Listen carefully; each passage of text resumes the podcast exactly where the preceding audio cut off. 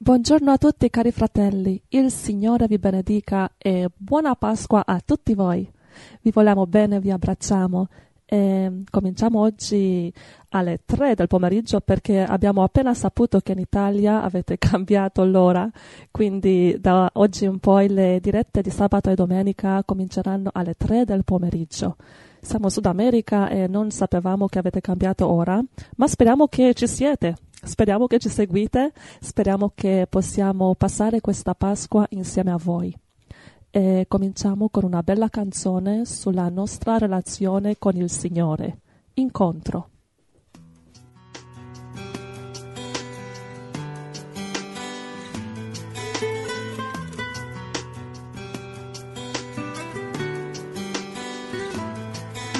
Domandati quante volte ti senti solo verso il cammino.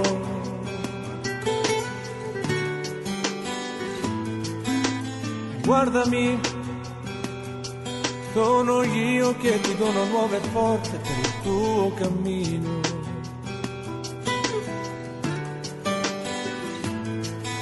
Ascoltami, quante volte tu hai sbagliato per non aver udito? Rialzati perché la promessa che io ho fatto non verrà meno.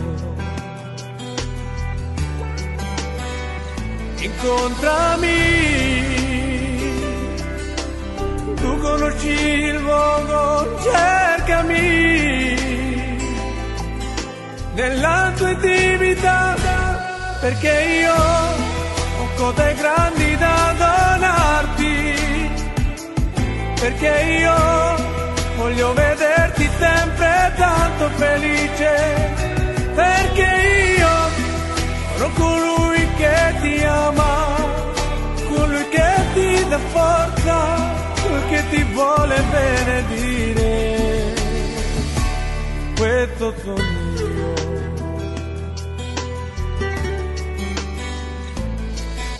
preparati, questo è il tempo di entrare nella mia presenza. Ah, rialzati, sono io che sono qui con te per consolarti.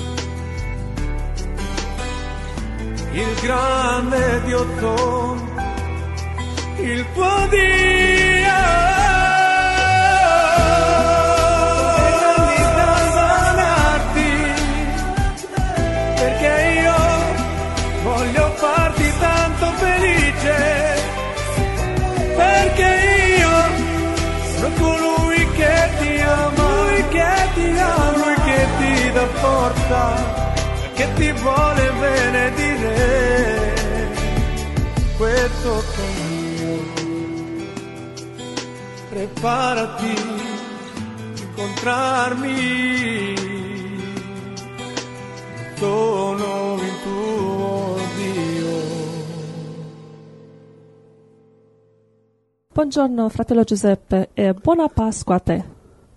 Buongiorno, gloria al Signore. Buona Pasqua alle 3 del pomeriggio in Italia. Eh, oggi abbiamo mh, we beat the record. We are one hour late. we beat the record. non siamo mai stati in ritardo come oggi, un'ora. Un'ora. Come mai, Angela? È perché non sapevamo che hanno cambiato l'ora in Italia, noi siamo in Sud America, qui non hanno cambiato niente, quindi è tutto normale per noi. Abbiamo cominciato come sempre alle 10 di mattina, Sì. ma in Italia non è le 2 del pomeriggio, adesso sono le 3. Ma io direi ai fratelli E ci dispiace, fratelli. Io direi ai fratelli dormiglioni italiani di svegliarsi e informarsi. Infatti, eh no, perché in Italia... sarebbe bello, sì. Abbiamo fratelli che ci seguono, eh, forse i fratelli pensano che noi siamo una radio solo italiana, non è così Ah. la storia. No, ma guarda, ci scrivono, stamattina sono entrati come 50 email, ma non ci hanno avvisato che hanno cambiato ora. Eh, eh, voi 50 email per lamentarsi, ma almeno uno per informarci ce ne Eh, vorrebbe. sì, sì, sì. Un fratello sveglio che dice, wey, dormiglioni di Radio Blast, eh, domani cambia l'orario qui da noi.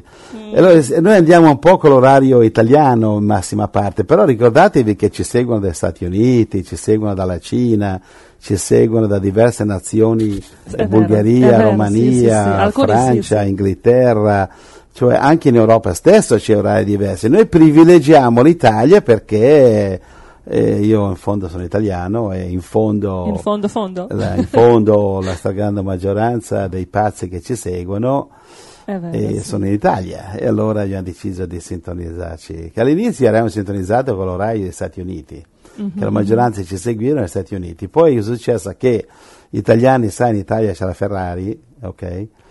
E allora hanno super- la Ferrari ha superato le macchine americane, quindi la Ferrari italiana ha superato.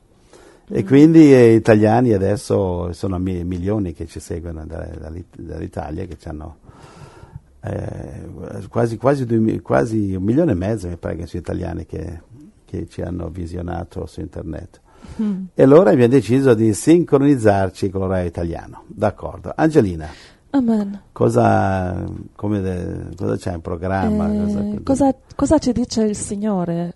Perché oggi è il giorno di Pasqua e sapevamo che il Signore vuole darci un messaggio, vuole parlarci al cuore e vuole cambiarci la vita e cominciare ogni giorno fresco con una nuova relazione intima con il Signore nella sua presenza. E quindi qual è il messaggio di Pasqua che il Signore vuole darci oggi per rinnovare il nostro amore per Lui e la nostra relazione personale con Lui? Qual è questo messaggio? Microfono. Non ti sento. Allora, è che, sai, stavo bevendo un po' di tè e allora per non far sentire la tazza ho spento il microfono. Ma lascialo pure Perché- acceso, perché guarda. si fa così, le persone educate che parlano alla radio Eh? spengono il microfono quando bevono il tè. Quindi, sai, io sto cercando di essere educato. e allora, è perché tutta mat- eh, sai, oggi mi piace cominciare col digiuno, questa è la prima cosa che, che prendo oggi. È bello cominciare col digiuno la mattina, mi piace sempre Amen, così, amen. quando posso. Mhm, mhm. Infatti stamattina il Signore mi ha dato un messaggio e sai, digiunando io ricevo meglio i messaggi. Non so se riuscirò a darlo, a darlo oggi, mi ha dato un messaggio molto importante. Vediamo se riusciamo a inserirlo oggi perché ancora non te l'ho neanche dato da, da vederlo se tu riesci, perché ci sono delle scritture che tu dovevi leggere. Quindi magari durante i canti della radio magari darai un'occhiata, va bene? Ok, Vedi se riesci a inserirlo, se no andrà la settimana prossima. sì. Um, allora, il messaggio che Gesù mi ha dato, mi ha appena dato, ieri, si chiama Ascoltate e vivrete. Esie 55. Gesù dice ascoltate e vivrete. Quanto è importante ascoltare Dio? Offriamo a Dio il dono della nostra relazione intima e personale con Lui. Ti ho dato delle scritture, Angelina, Sì, vero? sì, sono Vuoi pronta. cominciare a leggerle? Atti Sì. 7, la prima, no? Atti 7, 22 fino a 24 e anche 29. Mosè fu istruito in tutta la sapienza degli egiziani e divenne potente in parole e opere. Ma quando raggiunse l'età di 40 anni, vedendo che uno di loro era maltrattato, ne prese le difese e vendicò l'oppresso, colpendo a morte l'egiziano. Mosè fuggì e andò a vivere come straniero nel paese di Madian. E anche Atti 7, 30 e 31. Trascorsi 40 anni, un angelo apparve a Mosè nel deserto del monte Sinai, nella fiamma di un pruno ardente. Mosè guardò e rimase stupito di questa visione, e come si avvicinava per osservare meglio, si udì la voce del Signore. Cioè, a 40 anni Mosè, guidato dai suoi sentimenti umani, cerca di liberare Israele coi mezzi propri. Uccide un egiziano e deve passare altri 40 anni in Madian per imparare ad ascoltare la voce di Dio. 40 anni possono sembrare tanti, ma neanche bastarono per Mosè. Ce ne vollero, ce ne vollero 80 perché Dio potesse cominciare ad usarlo a modo suo e non a modo dell'uomo. Quando Mosè è finalmente pronto per essere usato, Dio gli dice. Esodo 3, 9 e 10. Le grida dei figli di Israele sono giunte a me e ho anche visto l'oppressione con cui gli egiziani li fanno soffrire. Or dunque va, io ti mando dal faraone perché tu faccia uscire dall'Egitto il mio popolo, i figli di Israele. E noi? Abbiamo imparato noi a fare questo? Cosa abbiamo di più importante da fare che ascoltare Dio e ubbidire? Quanto è importante che ascoltiamo Dio? Dice il profeta Isaia. Isaia 30 da 9 a 33. Poiché questo è un popolo ribelle, sono figli bugiardi, figli che non vogliono ascoltare la legge del Signore.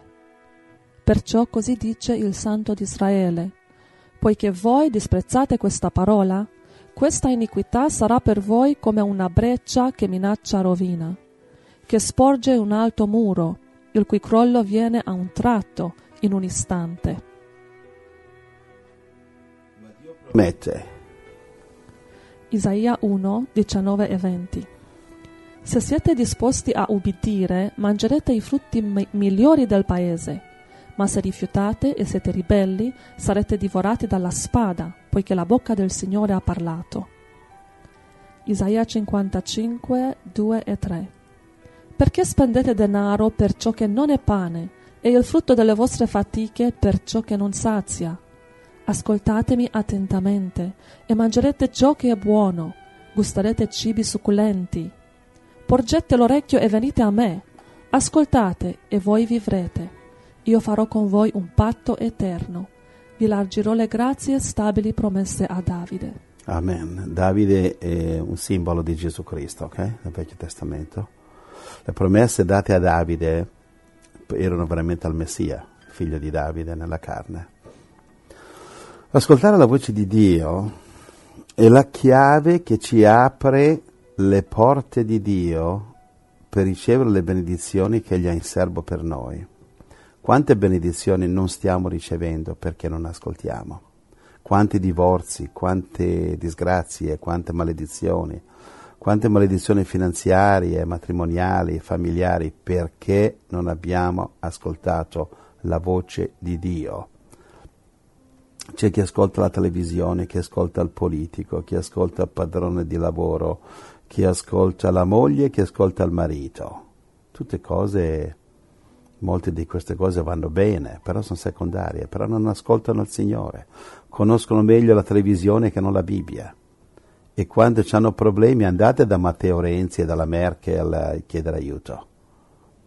Dovete ascoltare la parola del Signore, se no passerete il resto della vita tra maledizioni, disgrazie, problemi e, e gli idoli che state seguendo, i politici, l'idolo del lavoro, l'idolo dello stipendio, l'idolo anche della moglie e del marito, non vi potranno aiutare quando il diavolo vi attaccherà. Serve il Signore. E come si fa? Dobbiamo ascoltare, ascoltare il Signore. Ascoltare Dio passa per una strada abbastanza precisa, si chiama relazione personale con Dio. Senza di questo rapporto intimo con Lui non sapremo mai distinguere la voce di Dio. da quella contraffatta del falso Dio, dia- il diavolo, che si presenta come angelo di luce nel nome di Dio. E su questo eh, punto credo che tanti credenti sono caduti nel fosso e ci cadremo anche noi se non stabiliamo una relazione intima e personale con Gesù e il Padre. Uno degli inganni più efficaci dal maligno è di soppiantare, sostituire la nostra intimità con Dio con quella di qualche santo, la Madonna, San Giuseppe, Padre Pio e per gli evangelici il pastore, la religione, dominazione, dottrina della propria Chiesa, eccetera.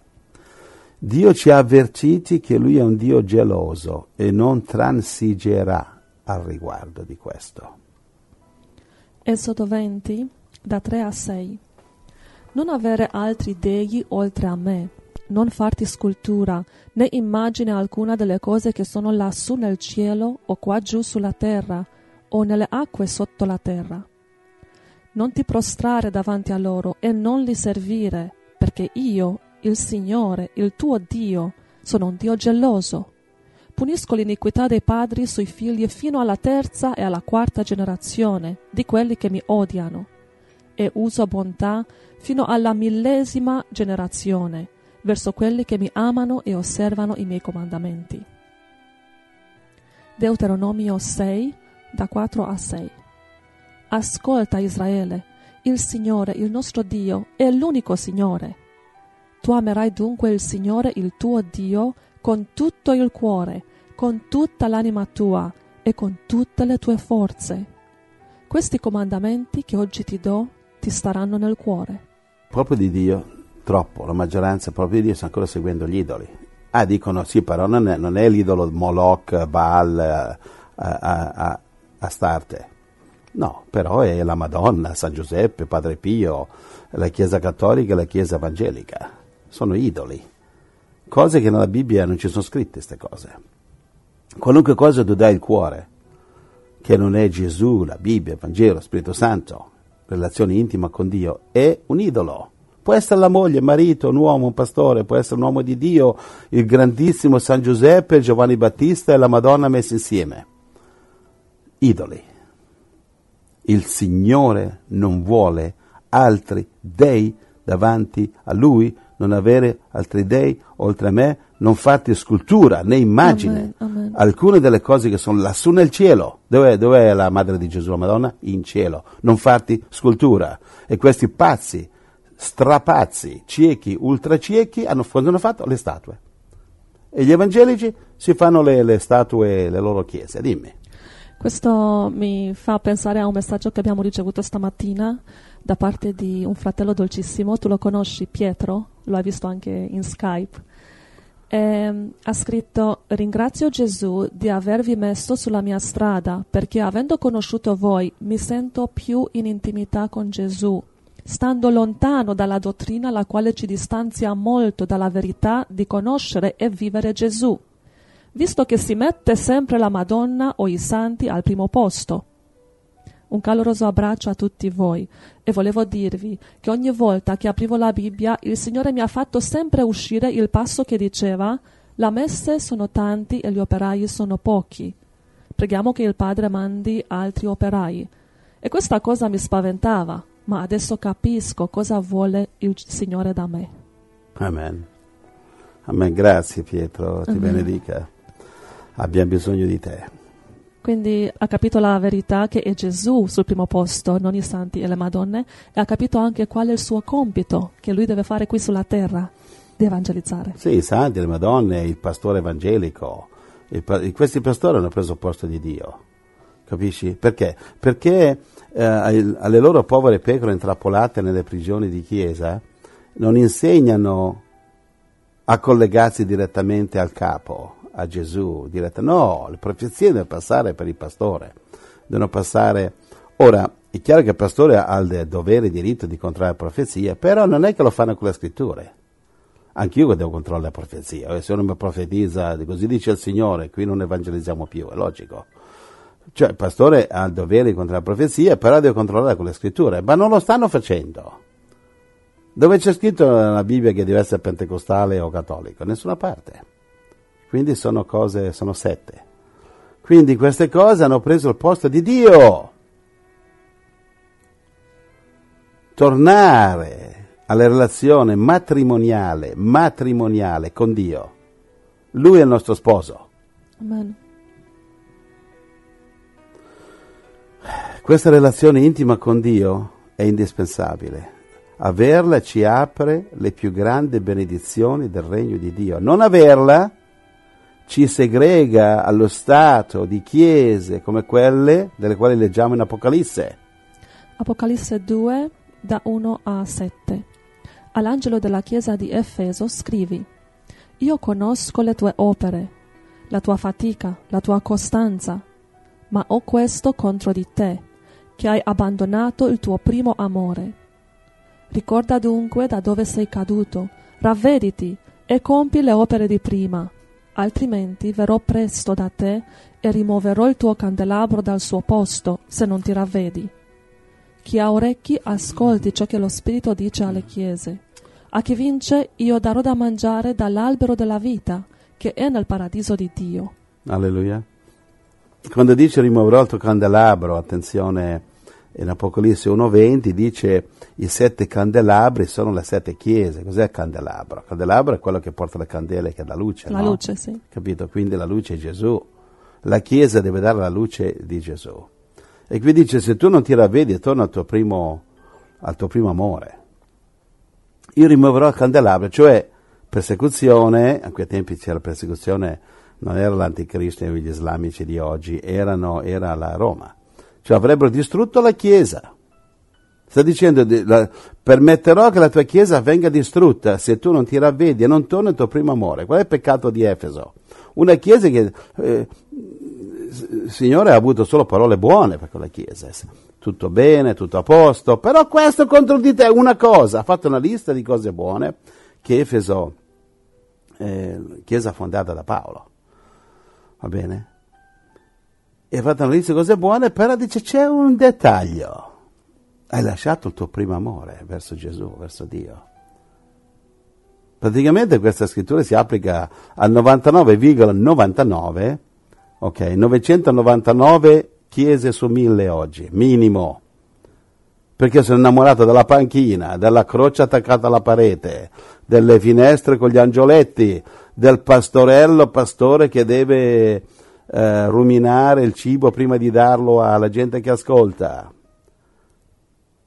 Il vero pastore mette le pecorelle a contatto con Dio. Perché? Perché quando io, frate Giuseppe, un altro esce del binario, la pecora ha il diritto di sapere mio pastore è fuori binario, non sta seguendo le scritture. Oggi invece questi mercenari collegano le, le- le loro pecore con Dio attraverso di loro. Non credono alla Madonna, ma diventano di loro dei Madonni. Mm. Chi di noi non fosse colpevole di questo, cioè avere eh, relazioni intime nello spirito con i santi e simili, deve abbandonare tutto questo e iniziare a avere un vero rapporto spirituale solo con Dio, nel nome esclusivo e unico di Gesù Cristo. Punto e basta. Va bene? Quindi niente da aggiungere, niente da togliere. Va bene? Attenzione, questo dicono le scritture. Non, eh, non andate ad ascoltare le prediche mie o di nessun altro. Non si aggiunge alle scritture. Eh, come lo vediamo? Matteo 7, 23, cosa dice? Matteo 7, 23. Allora dichiarerò loro: Io non vi ho mai conosciuti. Allontanatevi da me, malfattori. Va bene? Quindi dice, non vi ho mai conosciuti? Ma questi era gente che faceva miracoli, non vi ho mai conosciuti. Giovanni 17, 3. Cos'è la vita eterna? Questa è la vita eterna, che conoscano te, il solo vero Dio, e colui che tu hai mandato, Gesù Cristo. Va bene, tanti che oggi ascoltano il Vangelo che gli carezza le orecchie, avranno una sorpresa quando si presenteranno davanti a Dio. Non dovete credere una cosa perché io la predico, fratello Giuseppe, ma perché voi l'avete controllata, verificata con la parola e adesso la vostra fede non è più basata su Radio Blasto o Radio Evangelico o Radio Cattolica, ma è basata sulla parola. Cerchiamo di non essere zombie che per l'eternità, per sempre, la nostra fede è basata su un fratello Giuseppe, su un prete, su un pastore. E se questi escono di binario, come lo sai? Il dovere primo del pastore è di collegare le pecore a Gesù. Amen. Qui nella nostra casa, qui nella nostra comunità, a volte abbiamo delle cose che non funzionano dobbiamo dare dei rimproveri, eccetera, e la gente, a volte i fratelli e sorelle fanno fatica a, dilui- a, a ingurgitare, a, a swallow, a ricevere le, le, le correzioni che diamo. E perché, Angela, perché eh, andate avanti lo stesso voi qua? Eh, perché siamo qui per Gesù. Perché avete un collegamento con Gesù Eh, certo. Come fai a sapere se la correzione che qui uno ti dà viene dal Signore oppure no? No, di solito la correzione è giusta perché prima o poi ti rendi conto che è stato l'orgoglio che ti ha fatto litigare. e vedi le lezioni che Sì, devi ma la- imparare. sì, sì, e di ma- solito c'è sempre qualcosa da imparare, anche se credi, ah, non lo so se tu hai ragione, se la correzione viene da Gesù, qualcosa da imparare sempre trovi. Sì, sì, ma come fai a sapere che a volte sai eh, eh, è giusto alla, alla- alla maniera eh, evangelica e è giusto alla maniera cattolica? Come sappiamo la differenza? Secondo le scritture. Eh, il collegamento personale con Gesù, ho detto. Perché anche le scritture il diavolo potrà avvisare, tu sei pietra, su questa pietra costruirò la Chiesa cattolica e protestante. Pietro diventa il fondamento della Chiesa ortodossa, degli evangelici e dei cattolici. Pietro, il Papa diventa il vescovo del mondo e quindi il capo di tutti. E dove è scritto questo? E la scrittura dice tu sei Pietro. E allora ci vuole il collegamento personale con Gesù che ti dice alt, sono io, io sono, che Pietro, io sono la pietra. Amen. Qui non si tratta di pietre, si tratta della pietra, angolare. Quindi a volte anche le- i testimoni di Gesù sono specializzati a girare la scrittura a modo loro. Capisci? Addirittura hanno cambiato direttamente nella Bibbia. Se una parola si interpreta in 5-6 modi, allora scelgono sempre il modo diverso. Amen. E come fai? Arrivano con la Bibbia, oh oh, ci vuole il collegamento con lo Spirito Santo, con Gesù. Amen, amen, amen. Infatti stamattina tu dicevi Giuseppe che la cosa che ti interessa di più è di diventare la sposa di Cristo e non ti interessa se fai miracoli, guarigioni, grandi opere, Radio Blast, il grande famoso fratello Giuseppe, t- tutte queste cose non importa niente. Ma il scopo principale e finale del tuo cuore, hai detto tu a me e Deborah, è di diventare la sposa. Non E è vero tu- Radio Blast, ho detto. Non è No, fratello no, Giuseppe no, di no, Radio no. Blast, ho No, detto. ma di diventare la sposa e se riesci a diventare la sposa, solo questo ti basta, Oh. niente altro. E quindi Oh. credo che mh, queste scritture che abbiamo letto in um, Apocalisse 2, sì, si applicano alle chiese che amano più la panchina e l'edificio, ma credo che prima o poi si applica a tutti noi, Si applica a me. tutti abbiamo fatto questo sbaglio. Il Signore dice, conosco le tue opere, la tua fatica, la tua costanza, tutta la tua evangelizzazione, tutto il cuore che metti per aiutare le pecorelle. Sì, conosco tutte queste cose, ma anche più importante di tutto il tuo lavoro, servizio, è il primo amore, il tuo cuore, che pertenesse a Gesù, che tu diventi la sposa. Numero uno è questo il scopo nostro. Guarda, Con o io- senza Radio sì. Blast. Andare avanti per Gesù diventare la sposa. Ok, Amen. Amen. Amen. Ottimo messaggio. E lo hai detto tu stamattina. lo diciamo anche a radio. È ottimo anche se l'ho detto io. Pazienza. ok.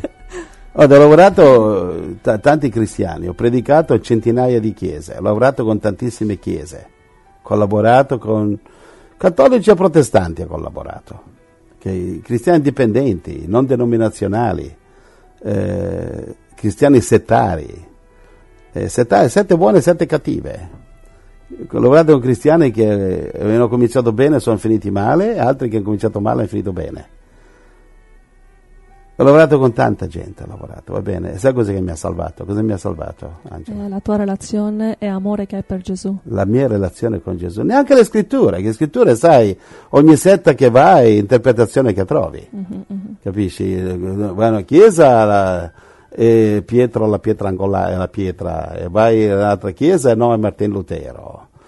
Cioè, guarda, non importa chi ascolti, che tu vai in un tribunale, ci sono due avvocati che si lottano, uno dice bianco, l'altro nero, e tutti e due nel nome della Costituzione nazionale. nel nome della legge. E alla fine, se la giuria a volte è confusa, la giuria, a volte ci vogliono, Sì, sì, devono ripetere, devono rimandare il verdetto, non capiscono niente. Questi avvocati sono dei, dei maghi, fanno giochi di magia, la giuria non capisce niente, a volte. Tutto nel nome della stessa legge italiana, eh, americana, quello che è.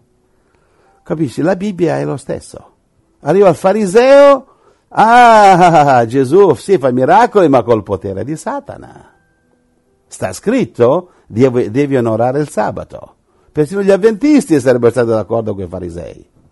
Gli avventisti di oggi non sarebbero stati d'accordo. Sembra che adesso gli, gli avventisti stanno aprendo l'omosessualità, stanno ricevendo gli omosessuali. Ho visto un articolo, poveracci. Vedi cosa vuol dire seguire la legge, la lettera e non lo spirito. E, e poi invece le, ascolti un altro e no, invece no, la, la verità è Gesù e i farisei erano nel torto. Quindi capisci tutto in base alle scritture. E ancora i farisei, chiamati giudei, ancora continuano oggi a respingere il Vangelo dopo duemila anni. Ancora non credono in Gesù e per questo sono sotto le maledizioni ancora eh, di Hitler, dei comunisti, degli islamici. Israele va da maledizione in maledizione. Qual è terra santa? È la terra maledetta. Terra santa quale? Israele è una terra maledetta, è sotto maledizione. Dove è scritto? Ah, in Apocalisse 11, Leggilo, se ho la scrittura giusta. leggilo. I due profeti vengono uccisi al verso 7 Aspetta. e i loro corpi giacciono 11. ok, nella grande città che in spirito come si Ah, chiama? 18. Leggi. Apocalisse 11, 18. I loro cadaveri giaceranno sulla piazza della grande 18, città. non può essere 18. Ah, 8, sorry. 8. Apocalisse 11, Ah, 8. così, così sembra più logico. I loro cadaveri giaceranno sulla piazza della grande città, che simbolicamente si chiama Sodoma ed Egitto, Dove? dove anche il loro Signore è stato crocifisso. E dove è stato crocifisso Gesù? A Gerusalemme. Che nello spirito si chiama? Sodoma ed Egitto. Hai capito? Anche, anche Terra Santa, i papi vanno lì, baciano la terra di qui, baciano la terra di là, i, eh, gli evangelici i prote- arrivano, i predicatori, vado nella Terra Santa, An- venite vi battezzo nel Giordano, vi battezzo nell'acqua del lago di Galilea dove Gesù ha pescato i pesciolini. Perché è la Terra Santa, mi hanno dato dell'olio, di, mi hanno regalato una scatola con dell'olio oliva di Israele tu poi una scatolina con la terra, è terra santa, eh?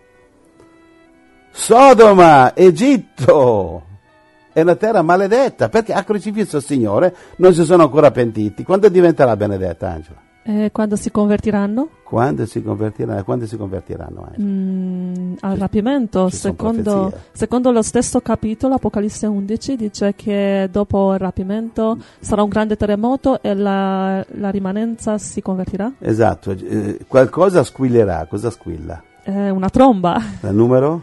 Numero 7. 7, Apocalisse 11, verso 15, squilla la settima tromba. L'ultima tromba. Va bene, e, e l'ultima tromba, e, e come dice 1 Corinzi 15, 51 e 52, eh, saremo tutti rapiti al suono de- Della tromba. dell'ultima tromba. Apocalisse 8, 1 e 2, quante trombe sono? 7. 7.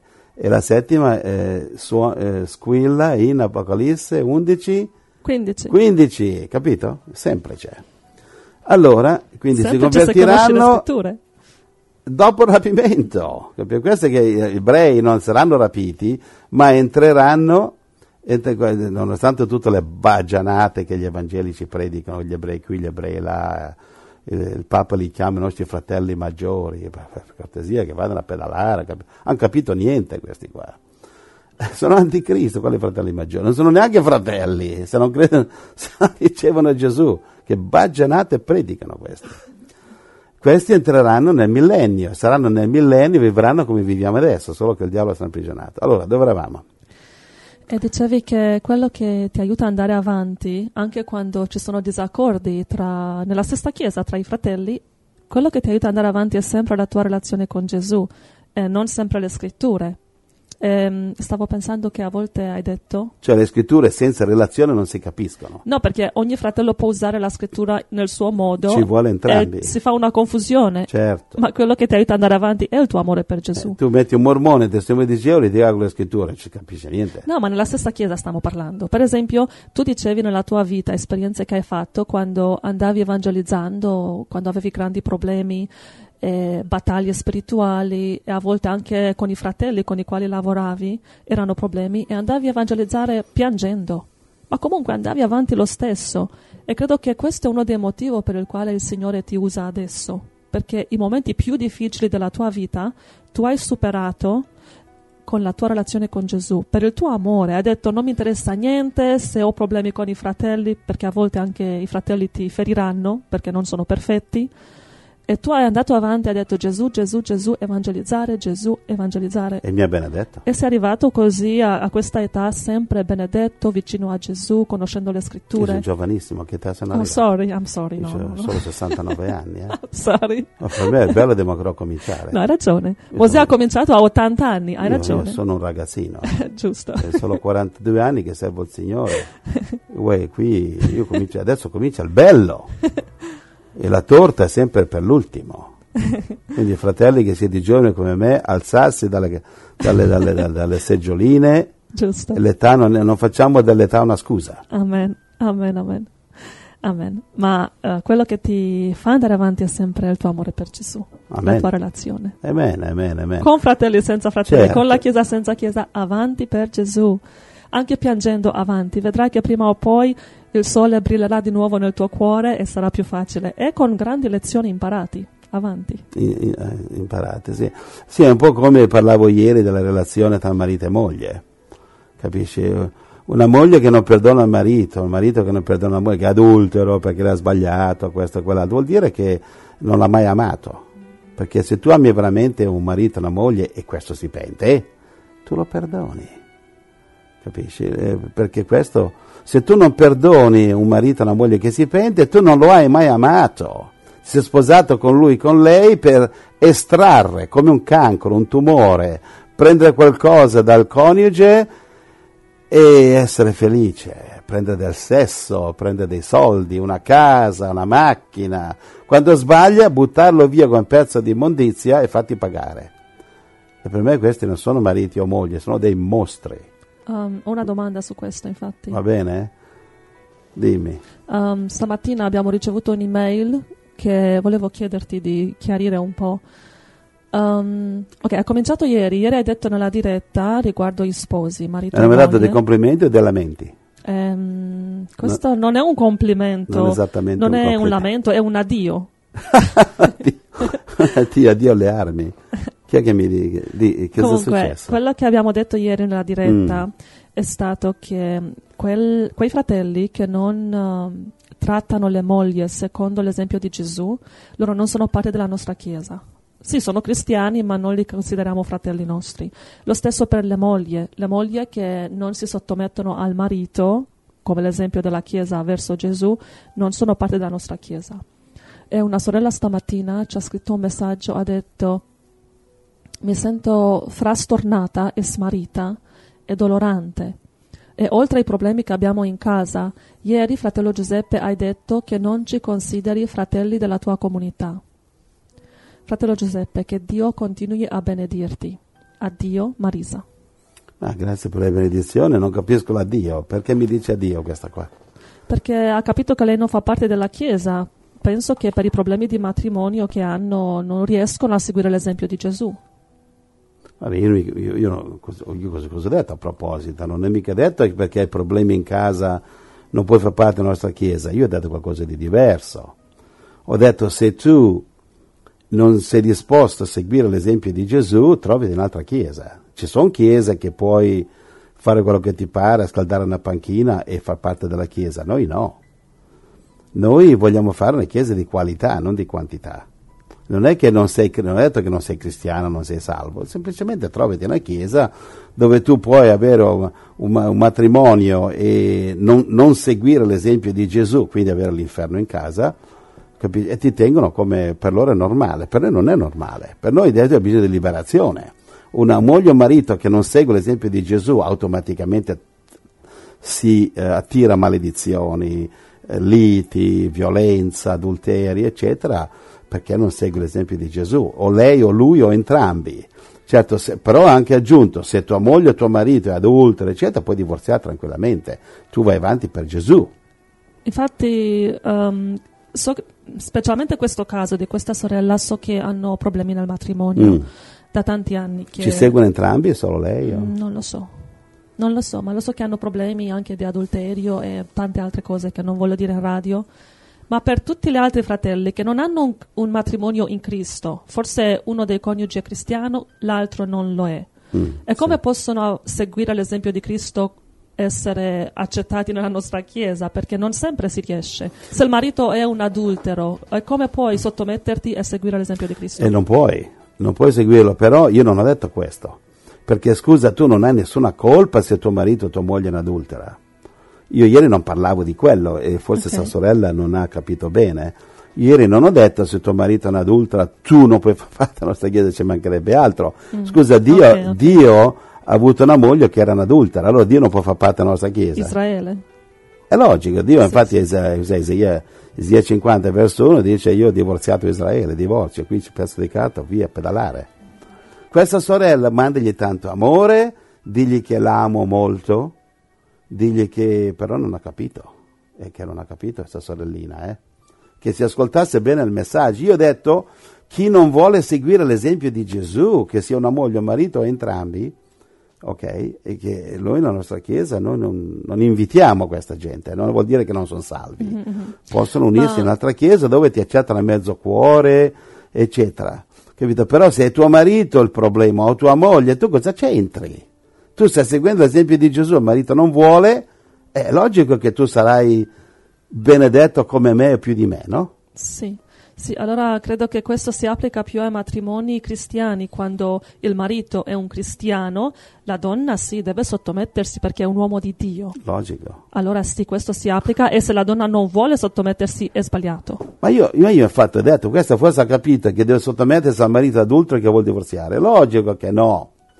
Anzi, in, in 1 Corinzi 7,15 dice se il tuo marito o tua moglie è incredulo e che, che è incredulo e vuole andarsene, tu sei libero, puoi risposarti. Sì, sì, sì. Quindi forse lei ha, ha capito, ma, lei se, ma se lei segue bene ieri, tu correggimi se mi sbaglio, io ho detto, nel caso che tuo marito o tua moglie è un adultero, eccetera, puoi divorziare. Sì. In base a quello che Gesù ha detto, Matteo, Matteo capitolo 5. 5. Sì, sì. Matteo 5 ha detto Gesù, caso di fornicazione puoi, di- ma- puoi divorziare, ha detto Gesù.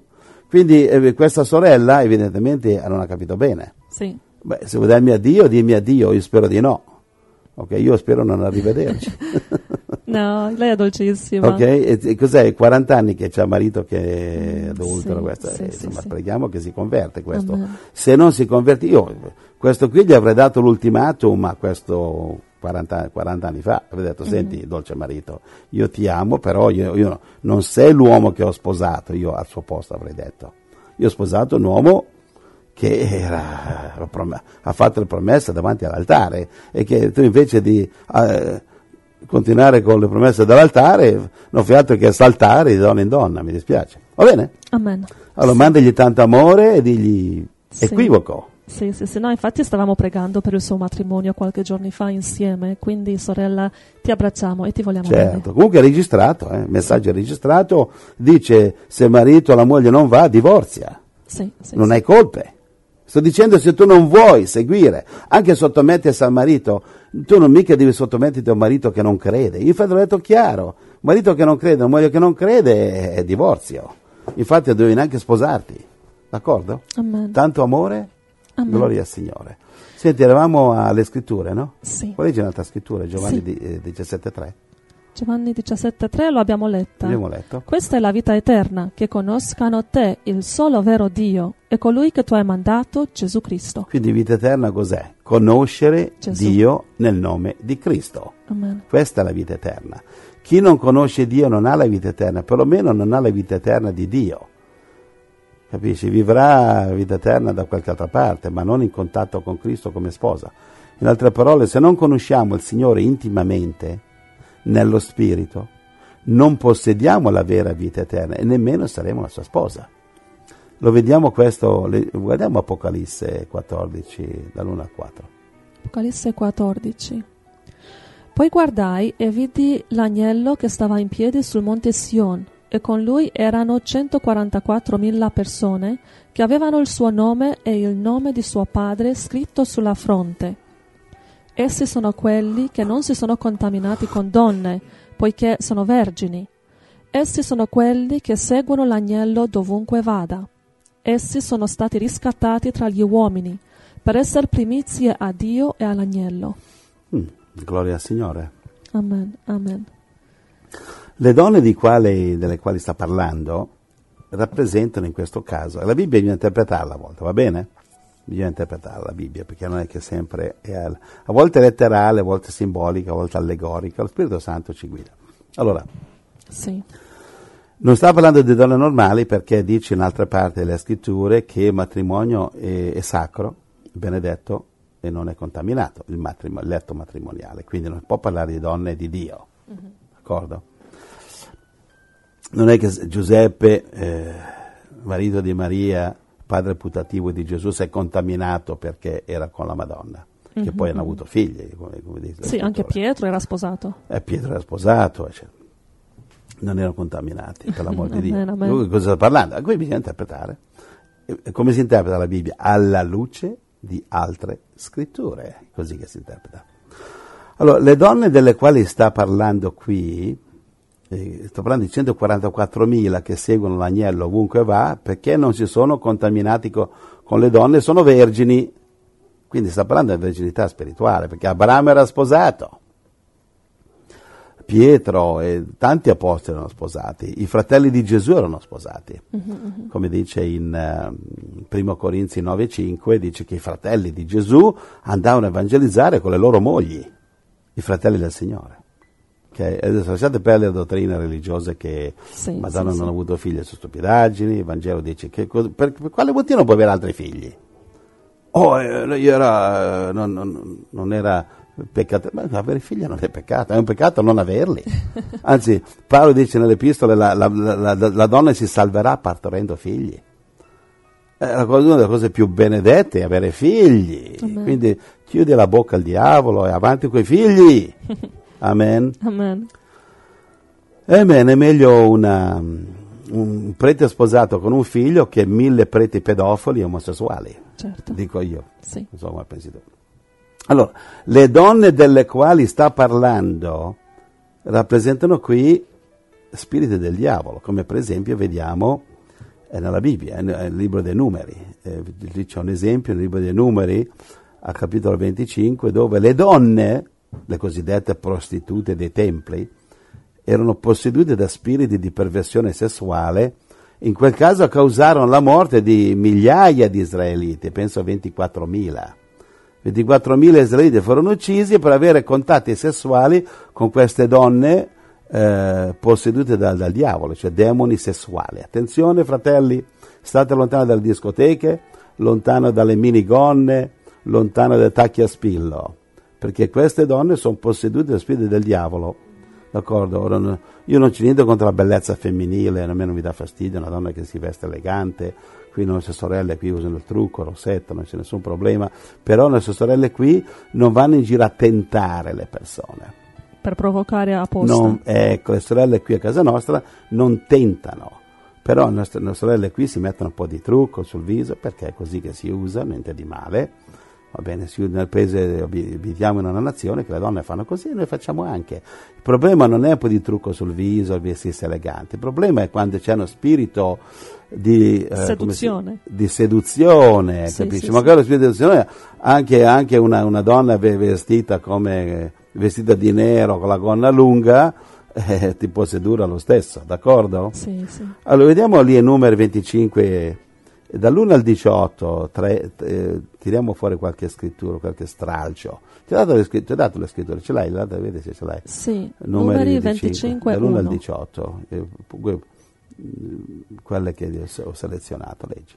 Or Israele era stanziato a Sittim e il popolo cominciò a fornicare con le figlie di Moab. Capisci? Eh, Se voi leggete numeri dal capitolo 22, lì c'era il, il falso profeta eh, Balaam che cercava di ingannare Israele, profetizzare contro Israele, Dio non l'ha permesso.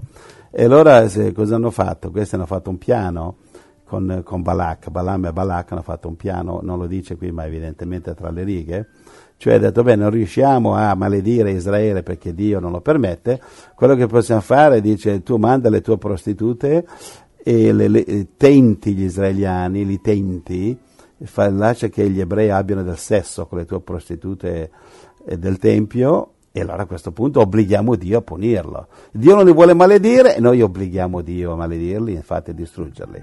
Però poi Dio ha ucciso Balaam appunto per questo piano e Gesù infatti in, in Apocalisse um, capitolo, 2, capitolo 2 parla appunto di questo come che appunto Balaam ha avuto uno zampino lì a tentare i figli di Israele, studiatelo. Allora, vado a leggere. Allora, Numeri 25, verso 2. Esse invitarono il popolo ai sacrifici offerti ai loro dei, e il popolo mangiò e si prostrò davanti ai loro dei. capisci com'era la storia? Cioè lì praticamente quelli che andavano ad orare eh, nel tempio, le donne andavano a letto con loro, abbiamo- avevano del sesso, si chiamavano le prostitute del tempio. Oggi il tempio si chiamano discoteche, tu vai nelle discoteche e ci sono le prostitute che vanno, hanno del sesso con te, nel bagno, nel gabinetto della discoteca, nel parcheggio della discoteca, in macchina, sotto un albero, lì puoi prendere, ti danno anche dei regali. Quando tu c'è del sesso in discoteca, Angela, pre- ricevi anche dei regali, no? AIDS, Ah, malattie sessuali. sì, quelli regali. Tanti regali ricevi, vai avanti. Verso 3. Israele si unì a Baal Peor e l'ira del Signore si accese contro Israele. E Dio si è scocciato. Cosa andate a fare lì voi nei bordelli chiamati templi?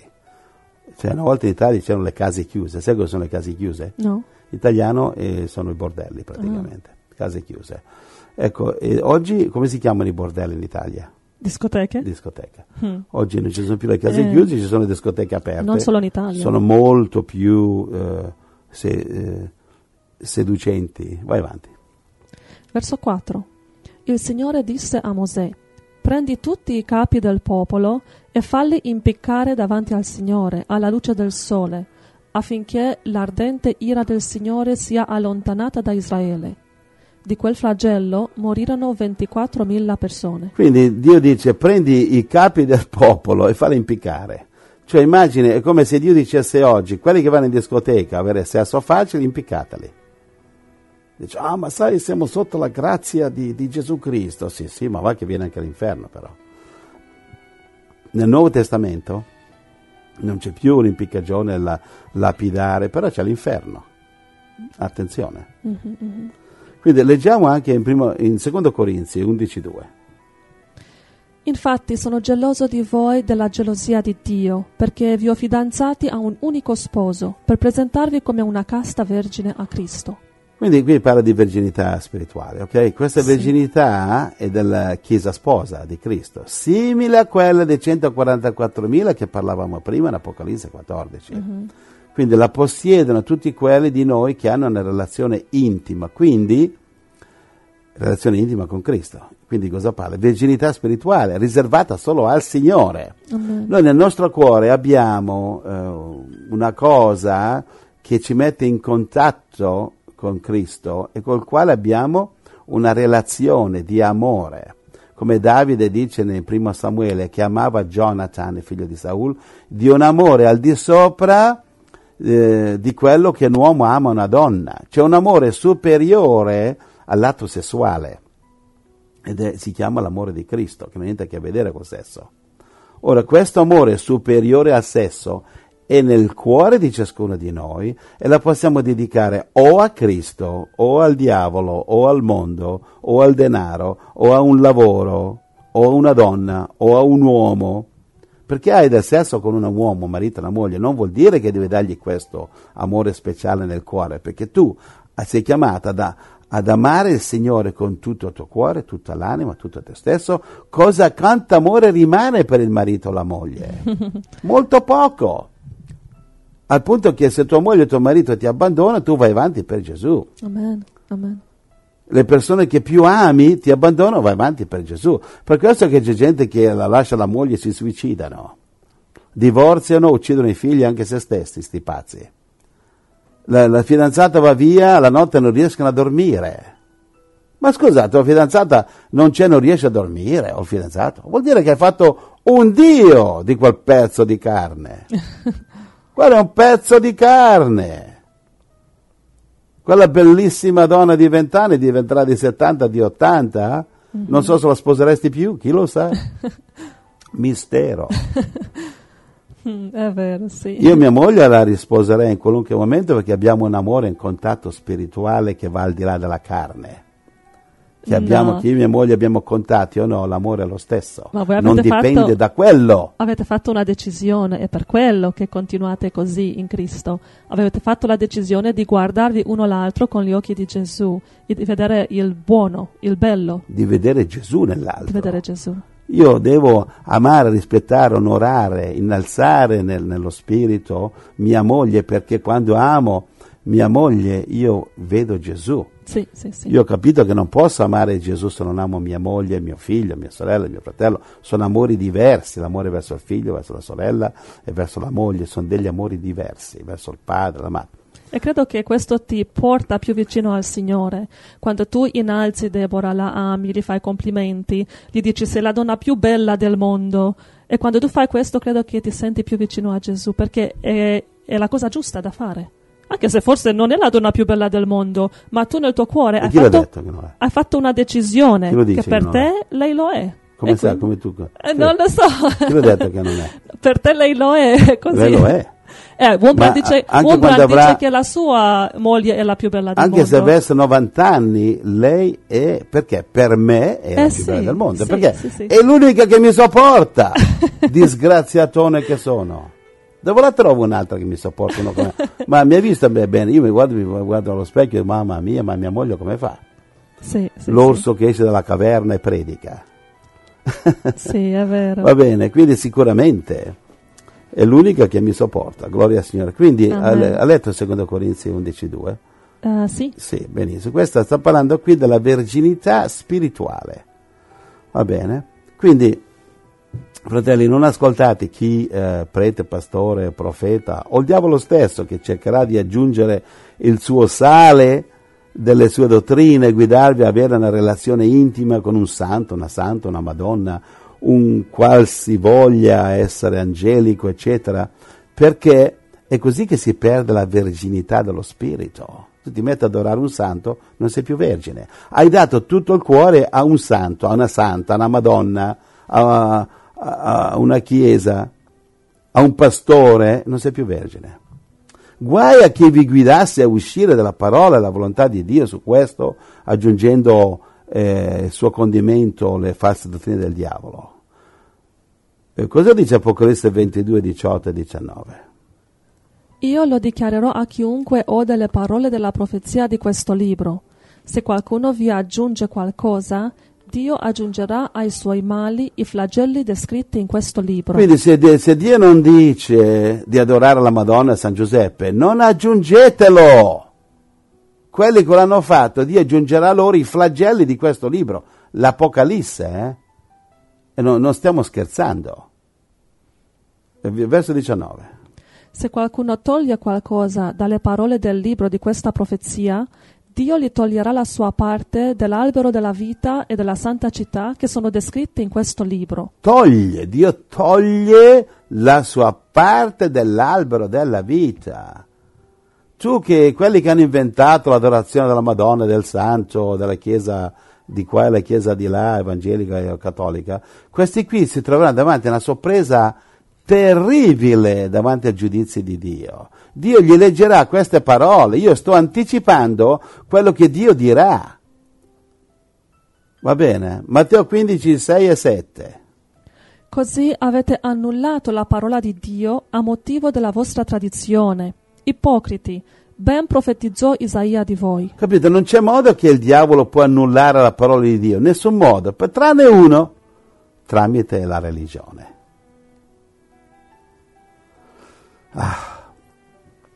Un'altra cosa volevo, un altro capitolo. Cosa stiamo ricercando? La potenza di Dio? Cosa c'è di male? Niente. Ma stiamo ricercando la potenza di Dio? O stiamo ricercando Dio? Sembra lo stesso, ma non è lo stesso. È come io mi sposo per la, eh, la potenza di mia moglie, i suoi soldi, la potenza, le ricchezze di una moglie, di un marito.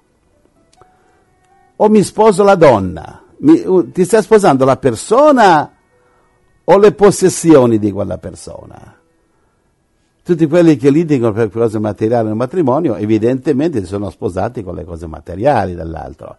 Va bene? Attenti a non cadere nella fossa di certi predicatori che anche pure operano guarigioni, miracoli. Cioè gente che ricerca la potenza di Dio, ma non Dio. Desiderano i suoi miracoli, ma non l'intima relazione con Lui. Vogliono essere grandi per Dio, ma non che Dio sia grande in loro. Edificano grandi organizzazioni religiose, grandi palazzi, chiese maestose, ma non edificano il semplice corpo spirituale di Cristo che è fatto di un solo materiale, che non è cemento, non sono mattoni, non sono quelle panche, non sono le sacrestie, non sono le croci fatte di oro e d'argento, non sono le finestre con gli angioletti. Questa chiesa che dobbiamo edificare, fratelli, si fa di un solo materiale, le anime dei perduti che noi siamo chiamati e mandati e comandati a cercare e a convertire con l'amore di Gesù. Questo è l'unico materiale. Tu sai che la Nuova Gerusalemme in cielo, tutti quelli che eh, hanno avuto esperienze, che sono morti, andati e son- poi sono tornati, hanno visto Nuova Gerusalemme, hanno detto che non è finita ancora, non è completata. Tutti dicono lo stesso, perché? Perché non potrà, Dio non può completarla, perché sarà solo completata quando l'ultimo, l'ultima anima sarà convertita, è una, chiesa, è una città viva, è fatta di anime. Sì, ci sono anche palazzi, ci sono parchi, ci sono ruscelli, ci sono fiumi, ci sono montagne, ci sono fiori, ci sono foreste. Eh, io ho visto, perché ho avuto un'esperienza a Nuova Gerusalemme, mi ricordo da, da bambino ho avuto una visione a Nuova Gerusalemme, Gesù mi ha fatto vedere profeticamente, io ero vestito, dopo che mi sono salvato, ho ricevuto Gesù Cristo, mi sono salvato a nove anni, oh, che mi sognavo sempre il diavolo, eccetera, dopo appena mi sono salvato, sognavo solo, solo Dio, solo, e, mi, e, mi, sognavo, dopo ho cominciato, prima, prima, ero prigioniero in una caverna e i demoni mi torturavano, dopo la salvezza, avevo nove anni, ho cominciato ad avere visioni che ero vestito un, come un principe, ero in questo castello incredibile, mio padre era il più grande re dell'universo, adesso so anche il nome, ed ero vestito come un principe. Sai quei film in costume 1700, 1600, quei principi con la spada, eccetera. No? La spada non l'avevo, però sai quei vestiti, quei mantelli, ero vestito così. E in quel, in quel, in quel, in quel palazzo eh, tutti che mi incontravano mi, mi, mi riverivano, si inchinavano come io ero un principe. E io non capivo, che, prima ero, ero lì nel, posto infernale, adesso no. E poi ho capito, ma quando? Ho capito quando ho ricevuto il battesimo Spirito Santo, nel mio giorno della Pentecoste. Sai, io sono stato pentecostato, eh? A 25 anni Gesù mi ha dato una pentecostata, ho ricevuto lo Spirito Santo e sono esploso, sono 42 anni e ancora sto esplodendo perché è una reazione non una piccola reazione nucleare, stupidaggine così, una reazione, non piccola stupidaggine atomica, bomba atomica, no, no, una cosa potentissima. Amen. L'esplosione atomica finisce dopo un po', ma qui sta migliorando ogni giorno. Amen. Gloria a Dio. Amen. Amen. Con l'aggiunta del combustibile giornaliero del mio amore per Gesù. Vedi, questo è il mio collegamento. Attraverso questo collegamento, il mio amore con Gesù, come chiunque di noi eh, che, che, che, che, lavora in questo collegamento ha lo stesso che ho io, anche meglio, attraverso questo collegamento entra la potenza, l'amore, lo spirito e tutto quanto. Amen? Amen. Alleluia, quindi ecco, questo è l'unico materiale con il quale Dio costruisce a noi Gerusalemme, non cemento, non edifici morti stramorti, come, come mi ricordo era quel vecchio terremoto di Avellino, c'è un terremoto in Avellino che la, la, la, maggioranza della gente sono morti in, nel terremoto in chiesa, 400 sono morti. Nella chiesa di Avellino tutti si sono rifugiati intorno alla Madonna, ci proteggerà lei la madre. I papi mettono l'Italia nelle mani della Madonna, la chiesa nelle mani della Madonna, sfido che la chiesa così malconcia. È crollata la chiesa e hanno ucciso 400. Che ci facevano in questo cimitero di edificio? Perché non erano in giro a evangelizzare? Che ci fai lì a corri in giro a dire non preoccupare del terremoto, il Signore è potente. Sai che tu puoi fermare il terremoto, Angela? Dove è scritto nella Bibbia?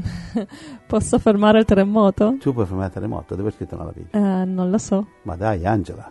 I don't know. Gesù camminava, Gesù dormiva sulla barca un giorno, sì. i, suoi piedi, i, suoi piedi, tutti bagnati, la barca era mezza piena di acqua. Mm-hmm. I discepoli... C'era una tempesta, i, sì. I discepoli, c'era una tempesta, eh, ti ricordi, no? Vangelo. Eh, non era E- terremoto, era tempesta. Aspetta, ma eh, ci arriviamo adesso, eh, ma tu scusa, eh, tu corri troppo. Allora Gesù, sai che Gesù dormiva con i piedi a salamoia? Sai cos'è la salamoia? No. Salamoia è- sono delle, delle- delle- delle verdure che si mettono a salamoia, Ai, ai, ai. hai capito? È una cosa con so- acqua, sale, aceto, così. e- Cioè salamoia vuol dire in acqua, a bagno Maria, a bagno Gesù. Gesù con i piedi nell'acqua dormiva. Va bene, e allora i discepoli dicono, maestro, qui stiamo affondando, c'è tempesta, e tu dormi? Non ti curi che moriamo? E Gesù si alza, sgrida la tempesta, bonaccia, tranquillo, poi si gira ai discepoli, cosa gli ha detto? Eh, perché non avete voi fatto questo? Dov'è la vostra Cosa fede? gli ha dato? Un complimento o No, un rimprovero. un rimprovero? Cosa gli ha detto? Avete poca fede? Dov'è la vostra fede? Scaldapanche, religiosi, più o meno così, no? Più o meno. Scaldapanche, dov'è la vostra fede? Io guidavo la macchina, mi ricordo ero in Emilia Romagna una volta, andare a una riunione, a pregare con dei fratelli, eh, a metà dell'autostrada, temporale, e poi viene brutto. E mi, sono ricordato questo, questo passaggio, ho detto, nel nome di Gesù Cristo comando che il Mar Rosso si apra davanti a noi, comando le nuvole si aprono davanti a noi, che si diradino, bang, si è aperto tutto. La gente dirà, boh, frate Giuseppe, Wow. caso. Ma quale caso? Io lo so che ho pregato per quello. Ma è successo anche a me quando evangelizzavo, era una tempesta, ho pregato e il sole è uscito, le nuvole sono sparite. Eh. Ma sai, non, non succede ogni volta che prego. Quella volta ha Eh, funzionato. perché Matteo 9,29 cosa dice, figliola? Ehm, vi sia fatta secondo la vostra Eh, fede. scusa, dipende mica colpa di Dio che non funziona sempre. Eh, no, sempre, ti dico in verità, una volta ha funzionato, ma non di più. Se hai fede funziona. C'erano, ti ricordi, c'erano le vespe che pungevano eh, a casa nostra. Eh, eh, sì. John, quello quattro anni aveva. Aveva quattro anni, sì. E detto, oh signore, le vespe, signore, prego contro quelle vespe. L'indomani mattina tutto l'alveare delle vespe era Sparito, sparito. sì. Di, di solito Sì, siamo andati fuori a cercare, vediamo eh, dov'è, a cercare sto, sto alveare di, di- di vespe, non erano api, vespe. Eh, no, nessuno riusciva a trovare. Detto, ieri sera John ha pregato e il Signore l'ha completamente fatto sparire. Amen. Mhm, mhm. Quindi eh, John c'ha più fede di te. A volte sì, è vero. Comunque anche tu puoi aumentare la fede. Grazie. Quindi allora così come puoi fermare la tempesta, puoi fermare anche Un terremoto, il terremoto. sì. Ci Amen. credi adesso? Sì. Possiamo andare avanti? E puoi anche spostare una montagna con un po' di fede. sì, la montagna è solo che non hai bisogno di spostarla perché la Certo. fede è difficile che ce l'hai. Solo per far vedere come sei spirituale. non c'è bisogno di spostare la montagna. Amen. Va bene? Amen, amen. Allora, quindi, insomma, lo scopo a cui Dio ci chiama qual è? Ci chiama, eh, lo scopo che Dio chiama a noi, la sua sposa, quelle di noi, insomma, che accetteranno. Dio ci chiama la sua sposa, però vedete chi di noi accetta. A chiacchiere accettiamo tutti. Se c'è da mangiare, bere e ricchezze, tutti accettano, ma quando c'è calvario, croce, crocifissione, sofferenze, abbandonare tutto per seguire il Signore, sputare sangue se necessario, avanzare anche in ginocchio, ferito, ah ah ah, calma. Devo andare a, a consigliarmi con mio prete, mio pastore, e figure, quello è là, è là che è là tranquillo a contare i soldi nella sua chiesa, cosa vuoi che ti dica lui? Vieni qua dammi una mano. Che non è così la storia. Quindi lo scopo che Dio chiama la sua sposa, va bene, non è di essere grandi in Dio. Angela, ma guardami negli occhi qua. Eh, di essere vicini a Dio, avere Dio nel Di cuore. più, lo scopo che, che Dio ci chiama non è di essere grandi in Dio, ma, guardami bene, Di avere una relazione con Dio profonda. Di anche, essere Maria e non Marta. anche, ma Beh, di più, di più. Essere la sposa. di più, Di più, di essere parte di Nuova Gerusalemme. di più. Ma cosa è di più? Dio ci- quello che Dio ci chiama non di essere grandi in Dio, ma di più. Di, essere, di avere Dio grande in noi. Insomma, ecco. Vedi? Carne e sangue non ti hanno rivelato queste cose. Mio Padre del cielo. Capisci? Più grande che noi essere grandi in Dio, Angela, E di avere Dio grande in noi. che di, fa- di far sì che Dio in noi sia grande. Cioè, fare l'interesse di Lui, non il nostro. Amen. L'interesse della sua Chiesa, non della nostra Chiesa. Di dare il nostro sangue perché Lui cresca e noi diminuiamo, non a chiacchiere, non a canzoni addormentate la domenica, ma ogni giorno con il nostro sudore, il nostro camminare, il nostro agire, il nostro costruire. Cosa stiamo costruendo? È il regno di Dio, La nuova Gerusalemme. il regno di Dio è già costruito. C'era prima che fosse fondato Adamo ed Eva, la- il giardino dell'Eden. Stiamo costruendo un'altra cosa, una cosa nel regno di Dio che si chiama la Nuova nuova, Gerusalemme. Gerusalemme. Stiamo costruendo. È una chiesa, è una grandissima chiesa. Va bene, allora, sembra lo stesso essere grandi in Dio o Dio grande in noi, ma la differenza è grandissima. Cos'è che Isaia disse del diavolo? Mm, Isaia 14, verso 13 fino a 15. Cosa disse Isaia del diavolo? Tu dicevi in cuor tuo, io salirò in cielo, innalzerò il mio trono al di sopra delle stelle di Dio, mi siederò sul monte dell'assemblea, nella parte estrema del settentrione. Salirò sulle sommità delle nubi, sarò simile all'Altissimo. Invece ti hanno fatto discendere nel soggiorno dei morti, nelle profondità della fossa. Capisci? Purtroppo molte religioni stanno facendo questo. Vogliono essere potenti in Dio. Invece no, mio caro. Noi dobbiamo essere piccolini, se necessario, ed è, necess- ed è necessario, affinché Dio sia potente in noi. Cos'ha detto Giovanni Battista? Bisogna che io diminuisco e che Lui aumenti. Invece cosa fanno queste chiese baldrache? fanno abbassare Dio avanti, su con la Madonna, su con Martin Lutero, su col cattolicesimo, avanti con le- la Chiesa evangelica. No! Abbassare queste cose e far crescere il Signore, Amen. Gesù, il Vangelo, Amen. la verità, l'amore. Isaia 42,8. Io sono il Signore, questo è il mio nome. Io non darò la mia gloria a un altro, nella lode che mi spetta agli idoli. Va bene, quindi nessuna gloria alle Madonne, ai santi e alle chiese. La mia gloria, dice il Signore, è mia e non la darò a nessun altro. Perché? Perché sì, Dio è un Dio geloso, ma lo fa solo per gelosia, Angela. Mm, no. Perché non dà la sua gloria a un altro?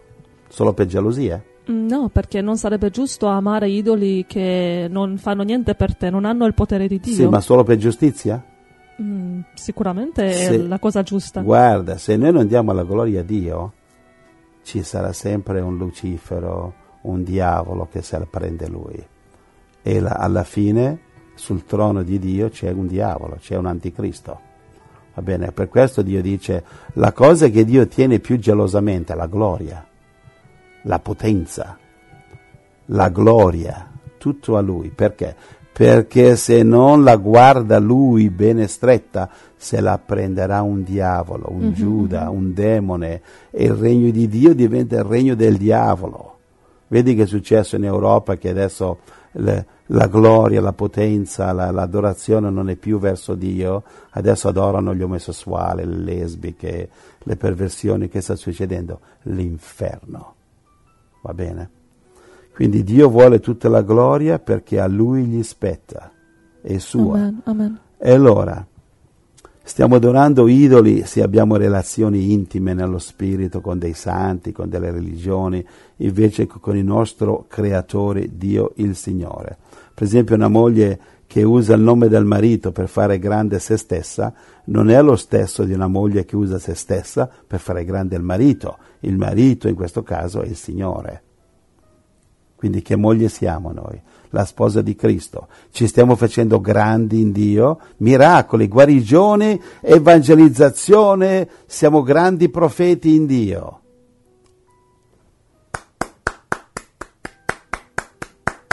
Cos'è questo? Questo Eh. è tutto il premio che ricevi. Una- un- gli applausi nelle chiese gli applausi, gli oh che grande pastore, oh fratello Giuseppe, che grande, oh fratello Giuseppe, oh fratello Paolino, o Gelsomino, Franceschino. Questa è tutta la gloria che hai. Prendila veloce, perché è tutta quella che avrai. Ma quando uno sa dire come Giovanni, bisogna che io diminuisco, perché lui aumenti, e allora questa è la grandezza, perché la grandezza davanti a Dio si chiama umiltà. La potenza davanti a Dio si chiama abbassarsi. Amen. La vera autorità in cielo è quando in Apocalisse 5 si mettono in ginocchio e la corona cade dalla testa. Il Signore ha detto in Giovanni 14, 12, In verità, in verità vi dico che chi crede in me farà anch'egli le opere che faccio io, e ne farà di maggiori, perché io me ne vado al Padre. Gesù è venuto per farci fare delle opere maggiori di Lui, è venuto con ogni umiltà possibile per essere un esempio, che noi diventiamo un esempio di essere quello che Dio vuole che siamo. Se vogliamo essere parte, sposa di Dio, dobbiamo farlo nell'esempio dell'amore, nell'esempio dell'umiltà che Gesù ci ha mostrato, nella pienezza di cuore con il quale Gesù è venuto a noi, perché è questa la verginità dello Spirito. Non avere relazioni con nessun altro spirito. Quando perdi la verginità non sei più sposa di Cristo. Quando hai relazioni con un uomo, con una donna, con una persona, con uno spirito, con un santo, con una santa, con una chiesa, con una religione al posto di Cristo. Magari nel nome di, nel nome di Cristo, nel nome di Dio. I farisei non facevano niente che non era il nome di Dio. Sì, sì, sì, sì. Può essere il nome del pentecostolismo, cattolici- cattolicesimo, protestantismo. Però quando quello ti prende il cuore, che tu non sei più cristiano, sei pentecostale, non sei più cristiano, sei cattolico, tu vai in Italia e dici sei, sei cristiano? No, io sono cattolico. E dicono la verità, non sono cristiani. Mo- troppi di loro. Quando una religione ti prende il posto così che nel tuo cuore ti sveglia la mattina, devo andare in chiesa. Ciao! Non sei più vergine. La chiesa ti ha rubato il cuore. La religione ti ha rubato il cuore. Ma quando ti sveglia la mattina e dici dov'è mio marito? Attenzione, sto parlando di Gesù. Dov'è mio sposo? Parlo di Gesù. Allora tu sei vergine. Con- perché vergine? Nello spirito consacrata a Dio. Questa è la vera sposa di Cristo. Amen. Quando nel tuo cuore, tu lo sai, anche se a chiacchiere lo dici, magari però non è vero, ma nel tuo cuore tu lo sai, anche se nessun altro lo sa. Chi- tu sai chi ami di più nel tuo cuore, se è i soldi, se è la religione, se è questo, se è quell'altro, se è una famiglia, se sono i figli, se è una moglie o un marito, tutte cose belle al secondo posto. Tu sai nel tuo cuore se sei disposto a dare tutto al Signore, le tue possessioni, gli averi, la casa, la macchina, la bicicletta e la carriola, tutto al Signore. Tutto, tu lo sai, nessun altro lo sa. A chiacchiere lo sanno tutti che tu bla bla, ma nei fatti, nel tuo cuore, tu lo sai, se sei vero o no. Amen. Quindi, andiamo a 1 Corinzi 10, guarda. Io credo che darci a Cristo con tutto il cuore e l'anima è essenziale, questo veniva rappresentato nel Vecchio Testamento da sacrifici di animali. Leggi quella scrittura, 1 Corinzi 10, 20 a 22. Tutt'altro, io dico che le carni che i pagani sacrificano, le sacrificano ai demoni e non a Dio. Ora io non voglio che abbiate comunione con i demoni. Ok, quindi sta dicendo, voi cristiani Dice, non voglio che voi fratelli di Corinto abbiate comunione con i demoni. Perché dice questo? Perché alcuni di loro lo avevano. C'era uno che aveva, aveva rapporti sessuali con la moglie di suo padre. Eh, Quindi era- lui credeva che aveva sesso con la moglie di suo padre, in realtà sta avendo sesso con un demone. Ne- Neanche la moglie di suo padre lo sapeva, il diavolo lo sapeva però. Capisci? Quindi c'erano gente così. C'erano donne che davano i numeri. Appunto, ha detto, oh, d'ora in avanti la donna, il velo in testa e silenzio in questa chiesa. Se no, cambiate chiesa. Anche Paolo non scherzava. Primo Corinzi 5,5 dice quello là va letto con la moglie di suo padre, cacciatelo fuori dalla chiesa, eh, eh, ordinato che sia dato nelle mani di Satana. Tu dici che fratello Giuseppe è un duro? Paolo era molto più duro. Fino adesso non ho ancora dato a nessuno dei, dei- dei membri della mia chiesa dato nelle mani di Satana. Quindi per favore, fratelli, non vi lamentate che io sono grezzo, che sono rozzo, eccetera. Va bene? Io ho visto orsi peggiori di me. Però sapete, ci vuole ogni tanto qualche ruggito per tenere la chiesa in riga. Ruggito. Perché- ruggito da leone. Va bene, grugnito, non so come vuoi chiamarlo. Cos'è che fanno gli orsi? Ruggiscono? Bisogna guardare il dizionario perché sai. Capito? Ci sono orsi peggiori di me. Paolo era un orso peggiore di me. Quello è sgarrato nelle mani di, Sa- nelle mani di Satana. Altro che quattro Ave Marie e ciao, un po' d'acqua santa, ma col fischio. Fuori di qua! Se vuoi tenere una chiesa qualità, non quantità, diritta, devi fare così. Ieri- infatti ieri ho preso il bastone e mi sono messo a sculacciare mogli e mariti, tutti quelli che non rigano diritto. Se no vi trovate un'altra chiesa dove vi fanno fare l'adulterio, vi fanno eh, disobbedire al marito, maltrattare la moglie. Trovate un'altra chiesa, qui io non vi voglio. Va bene, sono l'anziano di questa chiesa e questo diritto non me lo toglie nessuno. Qui bisogna seguire Gesù. Vuoi sentire una risposta da parte di Marisa? Chi è Marisa? Marisa è la sorella che ha detto che addio, a questo punto non posso fare parte della tua chiesa. Eh, insomma, Marisa mi, E sta spezza- ascoltando. mi sta spezzando il cuore. Sta ascoltando e dice grazie fratello Giuseppe. Avevo inteso che siccome abbiamo problemi tra di noi, allora non potevamo essere vostre pecorelle. E quindi mi sono sentita rifiutata, ma mi hai sollevato e un abbraccio grande. Grazie Marisa, ti voglio bene. Come sta quel disgraziatore di tuo marito che ho capito che fa delle cose non troppo giuste? Digli che si mette in contatto con me che c'è qualcosa da dirgli. Mm, Va bene, digli che Gesù lo perdona. C'è una piccola condizione, deve pentirsi. sì, sì, In sì. base a quello che tu mi dici. Se invece tu hai esagerato, allora parlerò anche a te. Però io quando per- persone, ragazzi, fratelli mi scrivono, prendo tutto per buono. Io do sempre il beneficio del dubbio. Quindi per me, eh, tuo marito, se tuo marito ha sbagliato, digli che tutti sbagliamo e che Gesù, l'amore di Gesù è rinnovato a lui, è rinnovato per lui tutti i giorni. Amen. Digli che mi, mi scriva, vediamo un po' se possiamo salvare il vostro matrimonio. Io sono qua ai vostri ordini. Sì, Va infatti lei bene, sono qua non... pronto con la bacinella dell'acqua e l'asciugamano per lavarvi i piedi, se volete fa- che ve li lavo. Va bene, ogni tanto insieme a- al lavaggio anche qualche colpo di bastone, ai, ai, ai, Giuseppe. però è meglio una bastonatina che l'inferno è più caldo di quella, va Eh, bene? benvenuti a Radio Blast. Blast significa bastonate. Però in amore, ok, quello è devi bello. ammettere che è in amore. Però tu non è che devi guardare alla sculacciata, devi guardare dove la sculacciata porta, No, mi è segui? Vero, è vero, è vero. Eh, Sì, sì, sì, sì. Infatti, non lo so se è il momento giusto, però ehm, Dimmi, dimmi. il Signore ti ha mostrato, credo ieri o il giorno prima, un messaggio bellissimo che non lo hai mai finito e non, ho pron- non è pronto per insegnarlo in radio. È un messaggio di mezzo pagina che l'ha messo, l'ha buttato lì nel programma e Ci sono parecchi così Eh, so. iniziati. Rie- siccome manca la fine, allora Ma l'ho letto e parla di come a crescere nella fede. Il, È una cosa che io voglio il segreto per cre- far crescere la nostra e fede. credo che tutti i fratelli vogliono crescere nella fede. Sì, come no? bellissimo. Guarda, Mi manca il finale, mi manca la, la- la- Non Ma ho avuto tempo. Il perché- messaggio non è quello che pensavo io. Non è quello di pregare di più, di no, No, no, no. no, no, è No, niente no, a fare. Ma parla proprio di, dei momenti difficili della vita, e spero che lo insegnerai questo messaggio. Parla dei momenti difficili della vita, quando la gente ti tratta in un modo ingiusto e tu hai ragione e loro no. E tu senti che tu dovresti vincere l'argomento, la lite. E dovresti rimproverarli. Sì, e in quel momento se tu prendi lo spirito del Signore, Il- il- la umiltà, il posto il umile. posto umile, il secondo posto, e vai in amore, e, mm, swallow your pride, E ingoi il tuo- la tua superbia.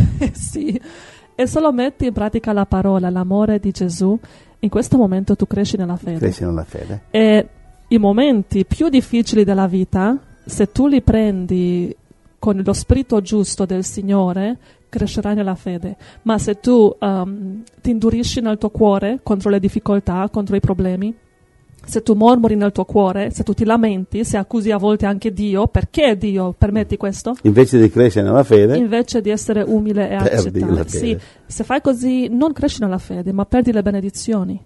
I momenti più difficili della vita ti possono insegnare a crescere nella fede. Se tu, Infatti- se tu li prendi con lo spirito giusto. infatti sto pensando a una sorella adesso che vive su un'isola. Un'isola? Sì, senza, senza- fare il nome, che sua sorella era, si era offesa con me e mi ha scritto, mi fa basta, cioè, ogni tanto ricevo lettere di addio io, no? Eh. Questa di Marisa è l'ultima della serie. Basta, Ba- io non ce la faccio più ad ascoltarti. Insomma, Più o meno, Avevo sì. detto, non mi ricordo bene. Più o meno.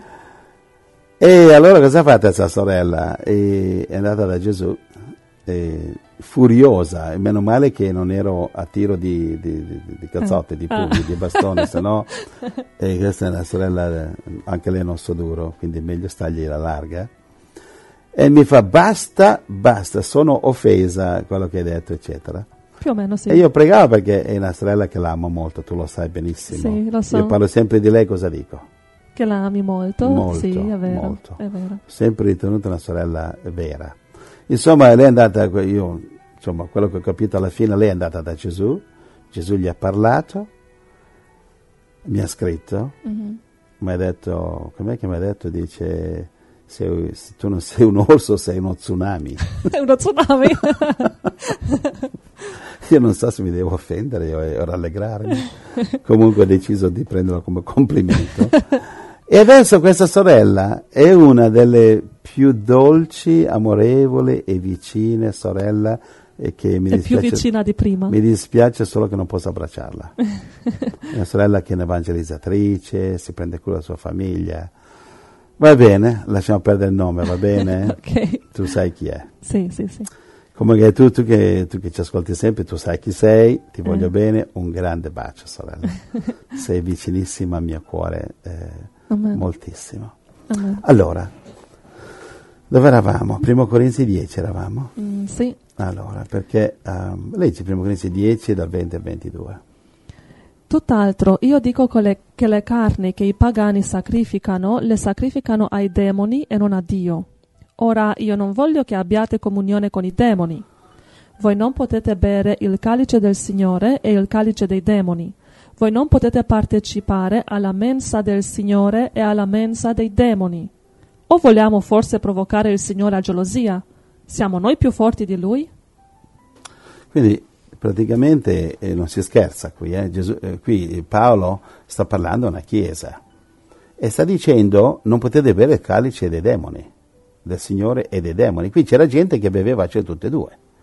Come oggi molte chiese sì, fanno la comunione con Gesù, poi lo vanno a fare col diavolo, col mondo, con i soldi, col materialismo, con questo, con quello. Eh, Quindi si tratta solo di adulterio, si tratta di eh, amare cose materiali. Il materialismo, ha detto Gesù Matteo a 6:24, non potete servire Dio e Mammona, o ami uno o di l'altro, o di l'altro ami uno, eccetera. Quindi cos'è Mammona? Mammona è il materialismo, è il denaro. Quindi non hai bisogno di correre con la moglie dell'altro, è sufficiente che te corri dietro il denaro, è lo stesso. Mhm. Va bene? Quindi il nostro amore, il nostro amore dal cuore è il sacrificio supremo, il sacrificio finale che Dio richiede e senza il quale non avremo accesso nella sposa di Cristo. Quindi stiamo parlando di verginità spirituale, stiamo parlando di relazione intima nello spirito. Quindi uno non può amare il Signore e amare anche il mondo, il Non calice del Signore e il calice dei demoni. Non puoi.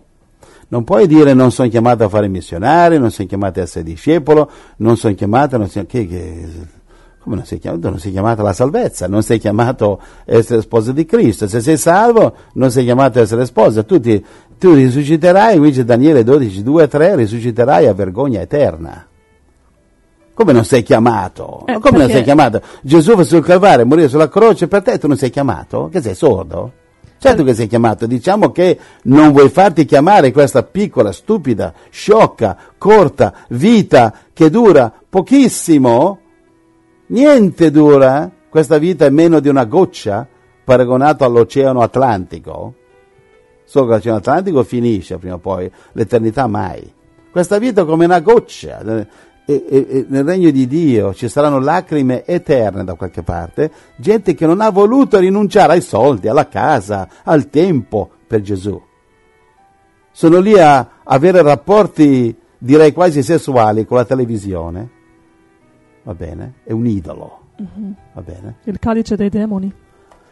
Sì, ma infatti molti non eh, possono fare il missionario, dicono loro, perché non riescono ad andare in Africa. Ma fai il missionario dove sei. E non tutti possono abbandonare la famiglia, il lavoro, la casa. Allora vai avanti per Gesù, assicurati che tu metti Gesù nel tuo cuore il primo posto e poi ami la tua famiglia, vai a lavorare, ma tu sei discepolo dovunque vai. Tu sei un missionario nel tuo cuore dovunque vai e dai la luce di Gesù a tutti intorno a te. È quello un missionario, non solo quello che va in Africa, sì, anche quello, ma non tutti possono farlo. Sì, ci sono anche persone che proprio, diciamo, non sono molto bravi a parlare, questo, quell'altro, però in Matteo 25 eh, il Signore dice, tu sapevi che ero un, un padrone duro, perché non ho dato il tuo talento ai banchieri? Allora avrebbero fruttato gli interessi. In questo caso, fratelli che non siano in grado di evangelizzare come facciamo noi, ci sono fratelli che ci sostengono la nostra opera e rend- rendono possibile. Senza questi fratelli che ci sostengono ogni mese, noi non potremmo fare questo. È vero? In Sì, nessun sì, modo. È giusto. Io ero in India, ti assicuro, guarda, davanti al Signore ti dico, molti missionari sono tornati indietro nell'Occidente per mancanza di soldi. Eh, sembra- eh, il, il- il- Si il diavolo cerca tutto. di strangolare finanziariamente tutti i missionari. Tu vai nelle missioni, il problema numero uno è la mancanza di finanze. Perché sai, il problema di noi è che quando vai a evangelizzare non puoi chiedere offerte, se no sembra che lo fai per i soldi. Però quando ti abbiamo evangelizzato un mese, due mesi, eccetera, dopo devi capire che il Vangelo è gratis, il sangue di Gesù, però trasportarlo in giro, andare con l'aereo, con l'autobus, Eh, certo. pagare l'affitto, mantenere sei figli, eccetera, e costa qualcosa. Non ne stai pagando per il Vangelo, paghi per il trasporto. Il Vangelo è gratis, Certo. non basterebbe i soldi del mondo a pagare per il Vangelo. Quanto costa il sangue di Gesù al litro? È gratis. Stai pagando per la diffusione, quindi se non fossero questi fratelli che anche questi qui non riescono a evangelizzare, non sanno parlare, possono evangelizzare una persona al giorno, due persone al giorno, eh, eh, uno alla settimana, noi quindi stiamo evangelizzando a milioni. Quindi voi state investendo, come dice legge quella scrittura, questi fratelli che parla eh, Matteo 10, 41. Dice il Signore, dice una cosa che la prima volta che l'ho letto è stato scioccato. Un fratello che sostiene un missionario riceverà la stessa benedizione. Se il Signore deciderà in cielo di darmi a me una corona, di non darla, dipende da Lui, voi riceverete lo stesso. L'ha detto Gesù.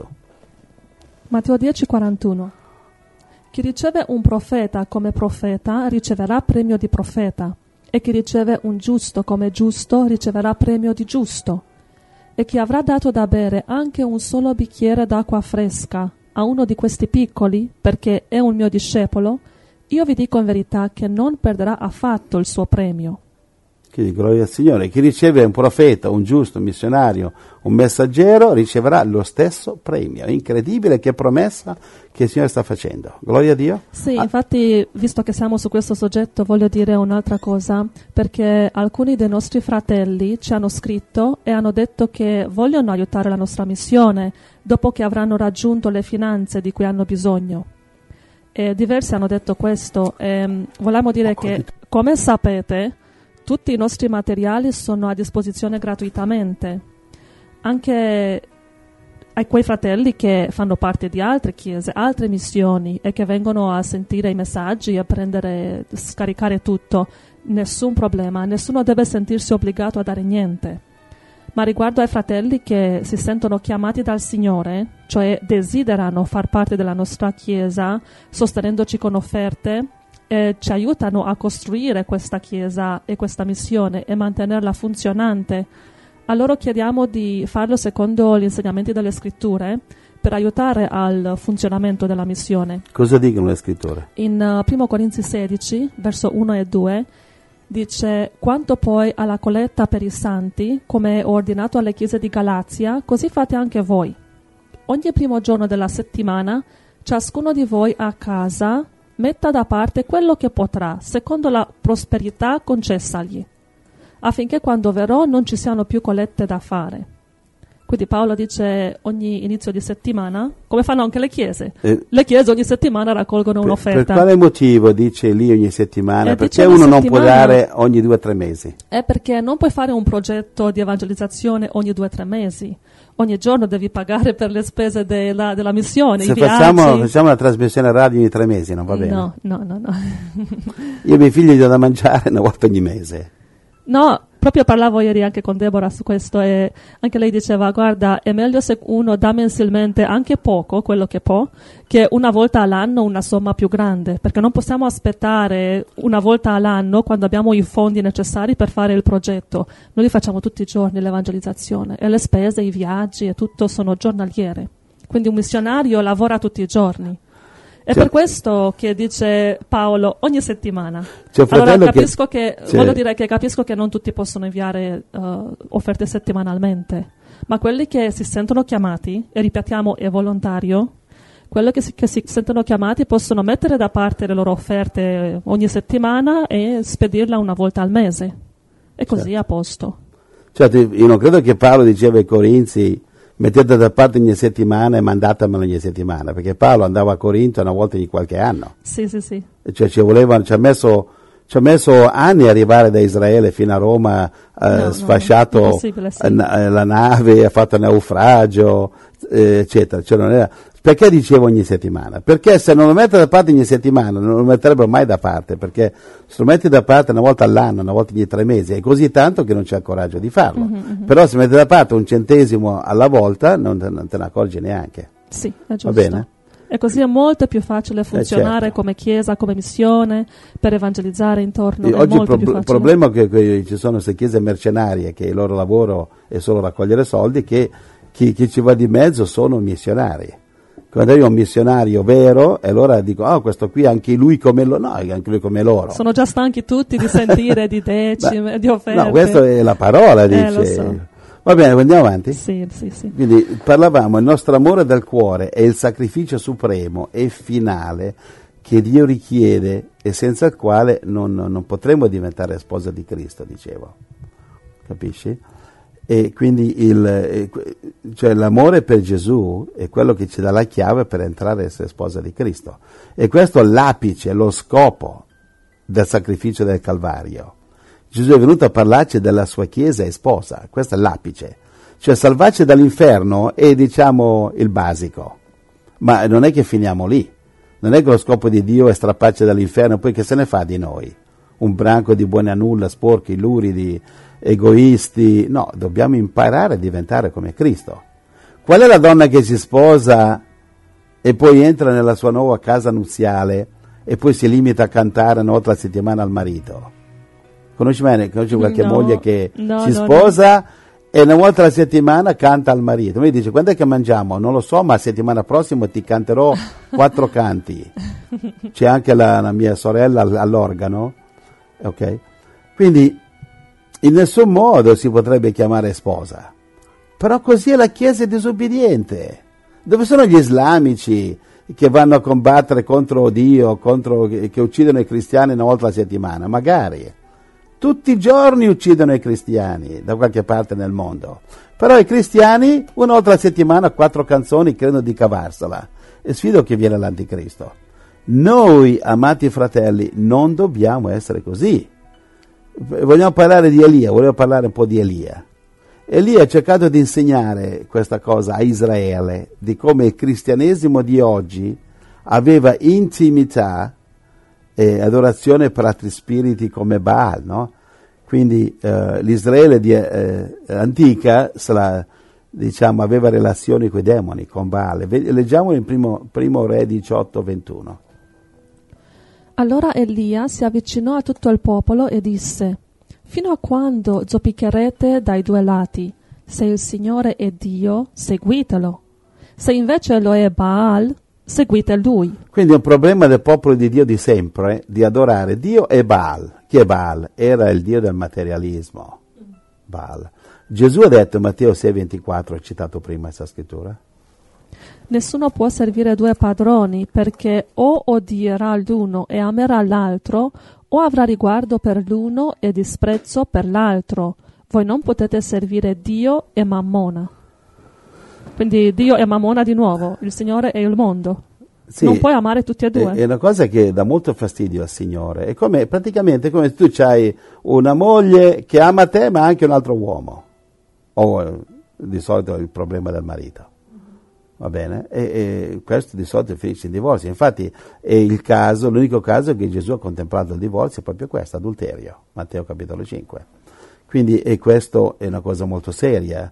In conclusione, se qualcuno di noi non l'avesse ancora fatto, decidiamo oggi se vogliamo zoppicare dai due lati, se vogliamo amare due padroni, o se dare tutto noi stessi all'unico che se lo merita, e chi è che se lo merita? Gesù, quello che ci ha creato, Dio.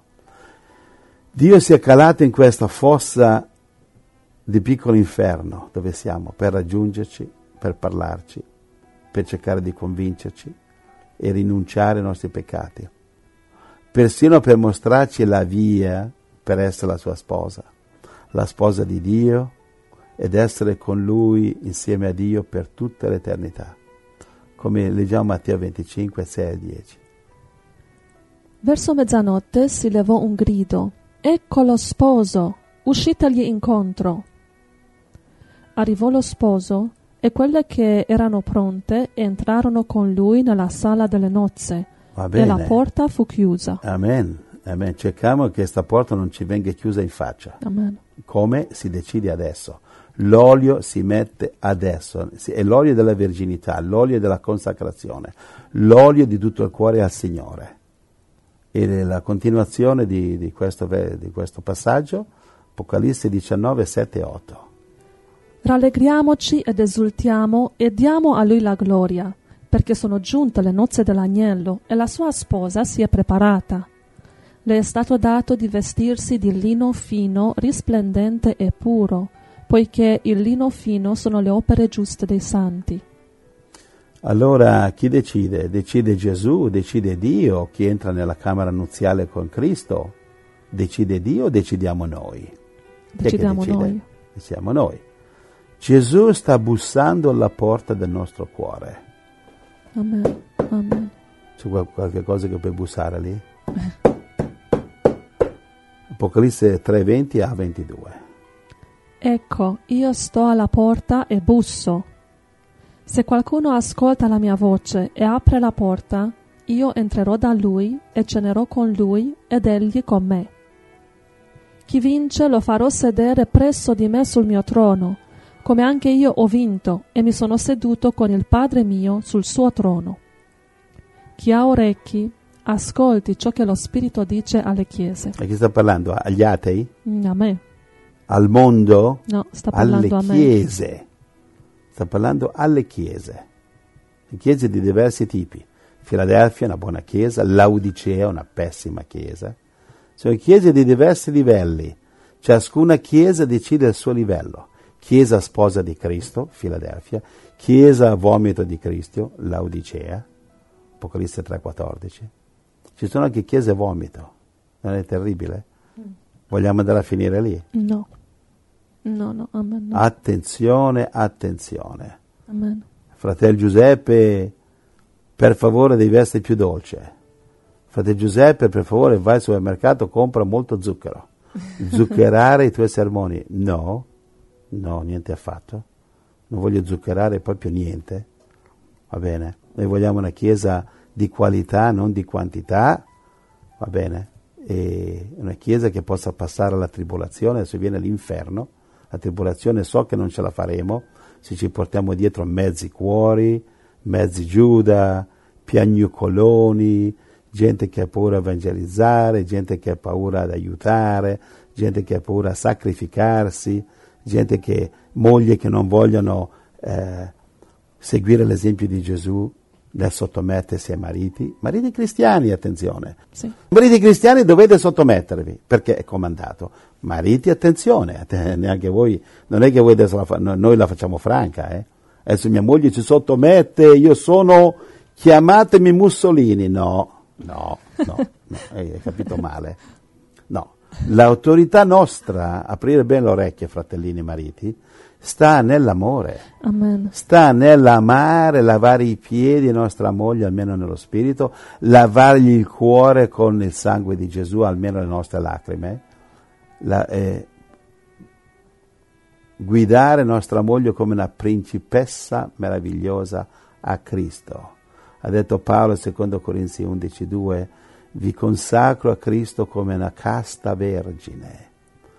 Quindi quando arriveremo in cielo il Signore non ci chiederà come è andato all'ufficio, come era lo stipendio, che macchina ha comprato. Gesù non ci chiederà in cielo raccontami dei programmi tele- della televisione, come sono andati i campionati di calcio, per quale squadra tifavi, che be- bel posto di lavoro avevi.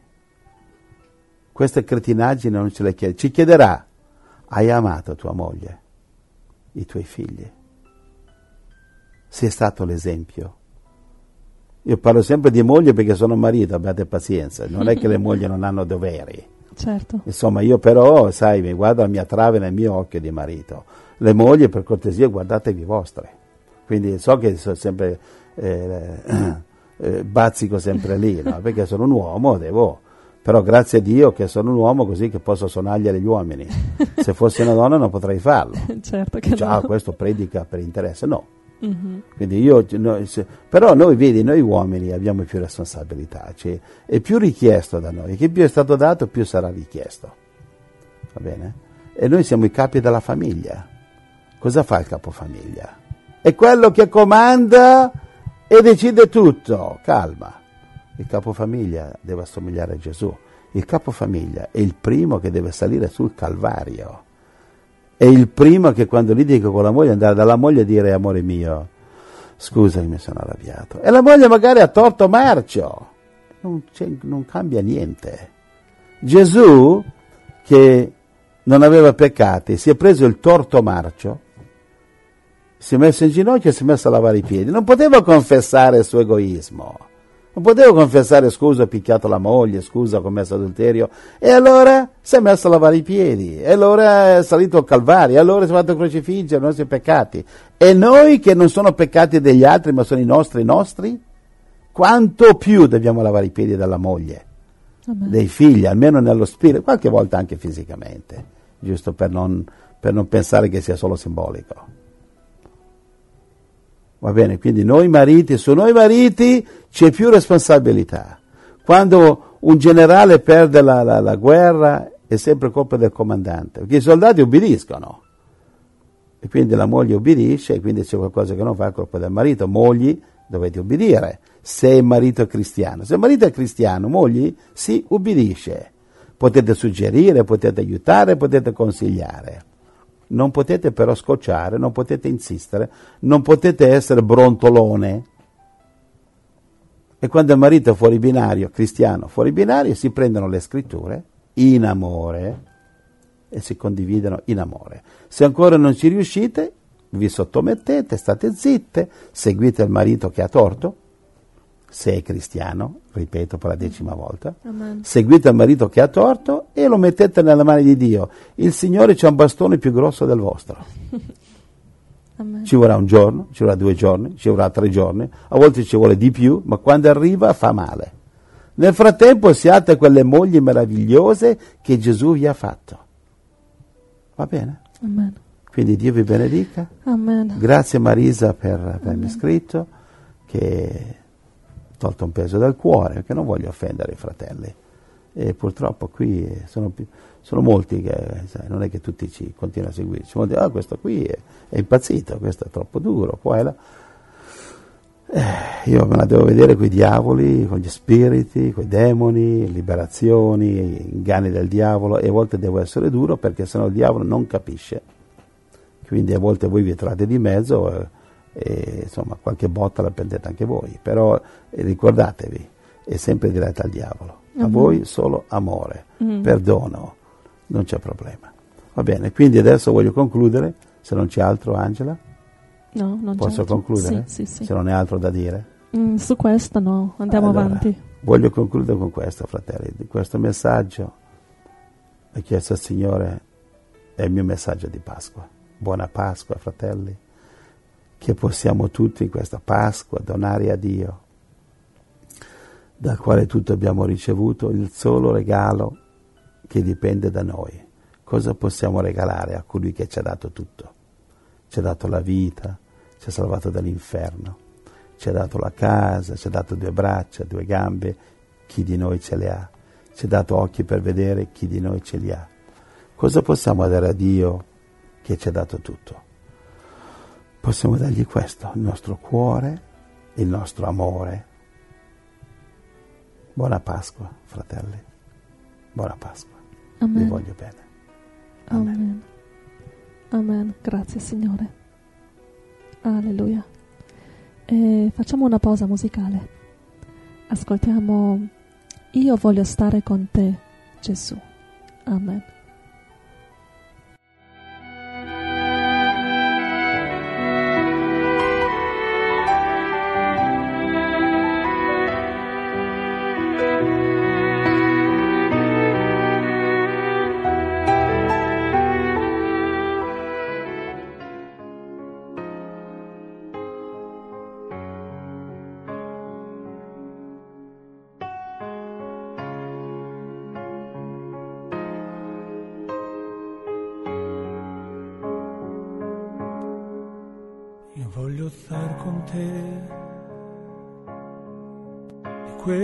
Son sicuro. E sono stati belli tutti quei momenti che camminammo insieme. Io pensavo che accettare te fosse stato poco importante. Invece mi sbagliavo, io non comprendevo eri tutto per me. Se potessi portare indietro il tempo per averti di nuovo, poter aver quell'abbraccio che ora manca in me ma comprendo che mi dai ancora il tempo per poter ritornare, per aver quell'abbraccio nella tua presenza. Per questo ora piango, pensando a te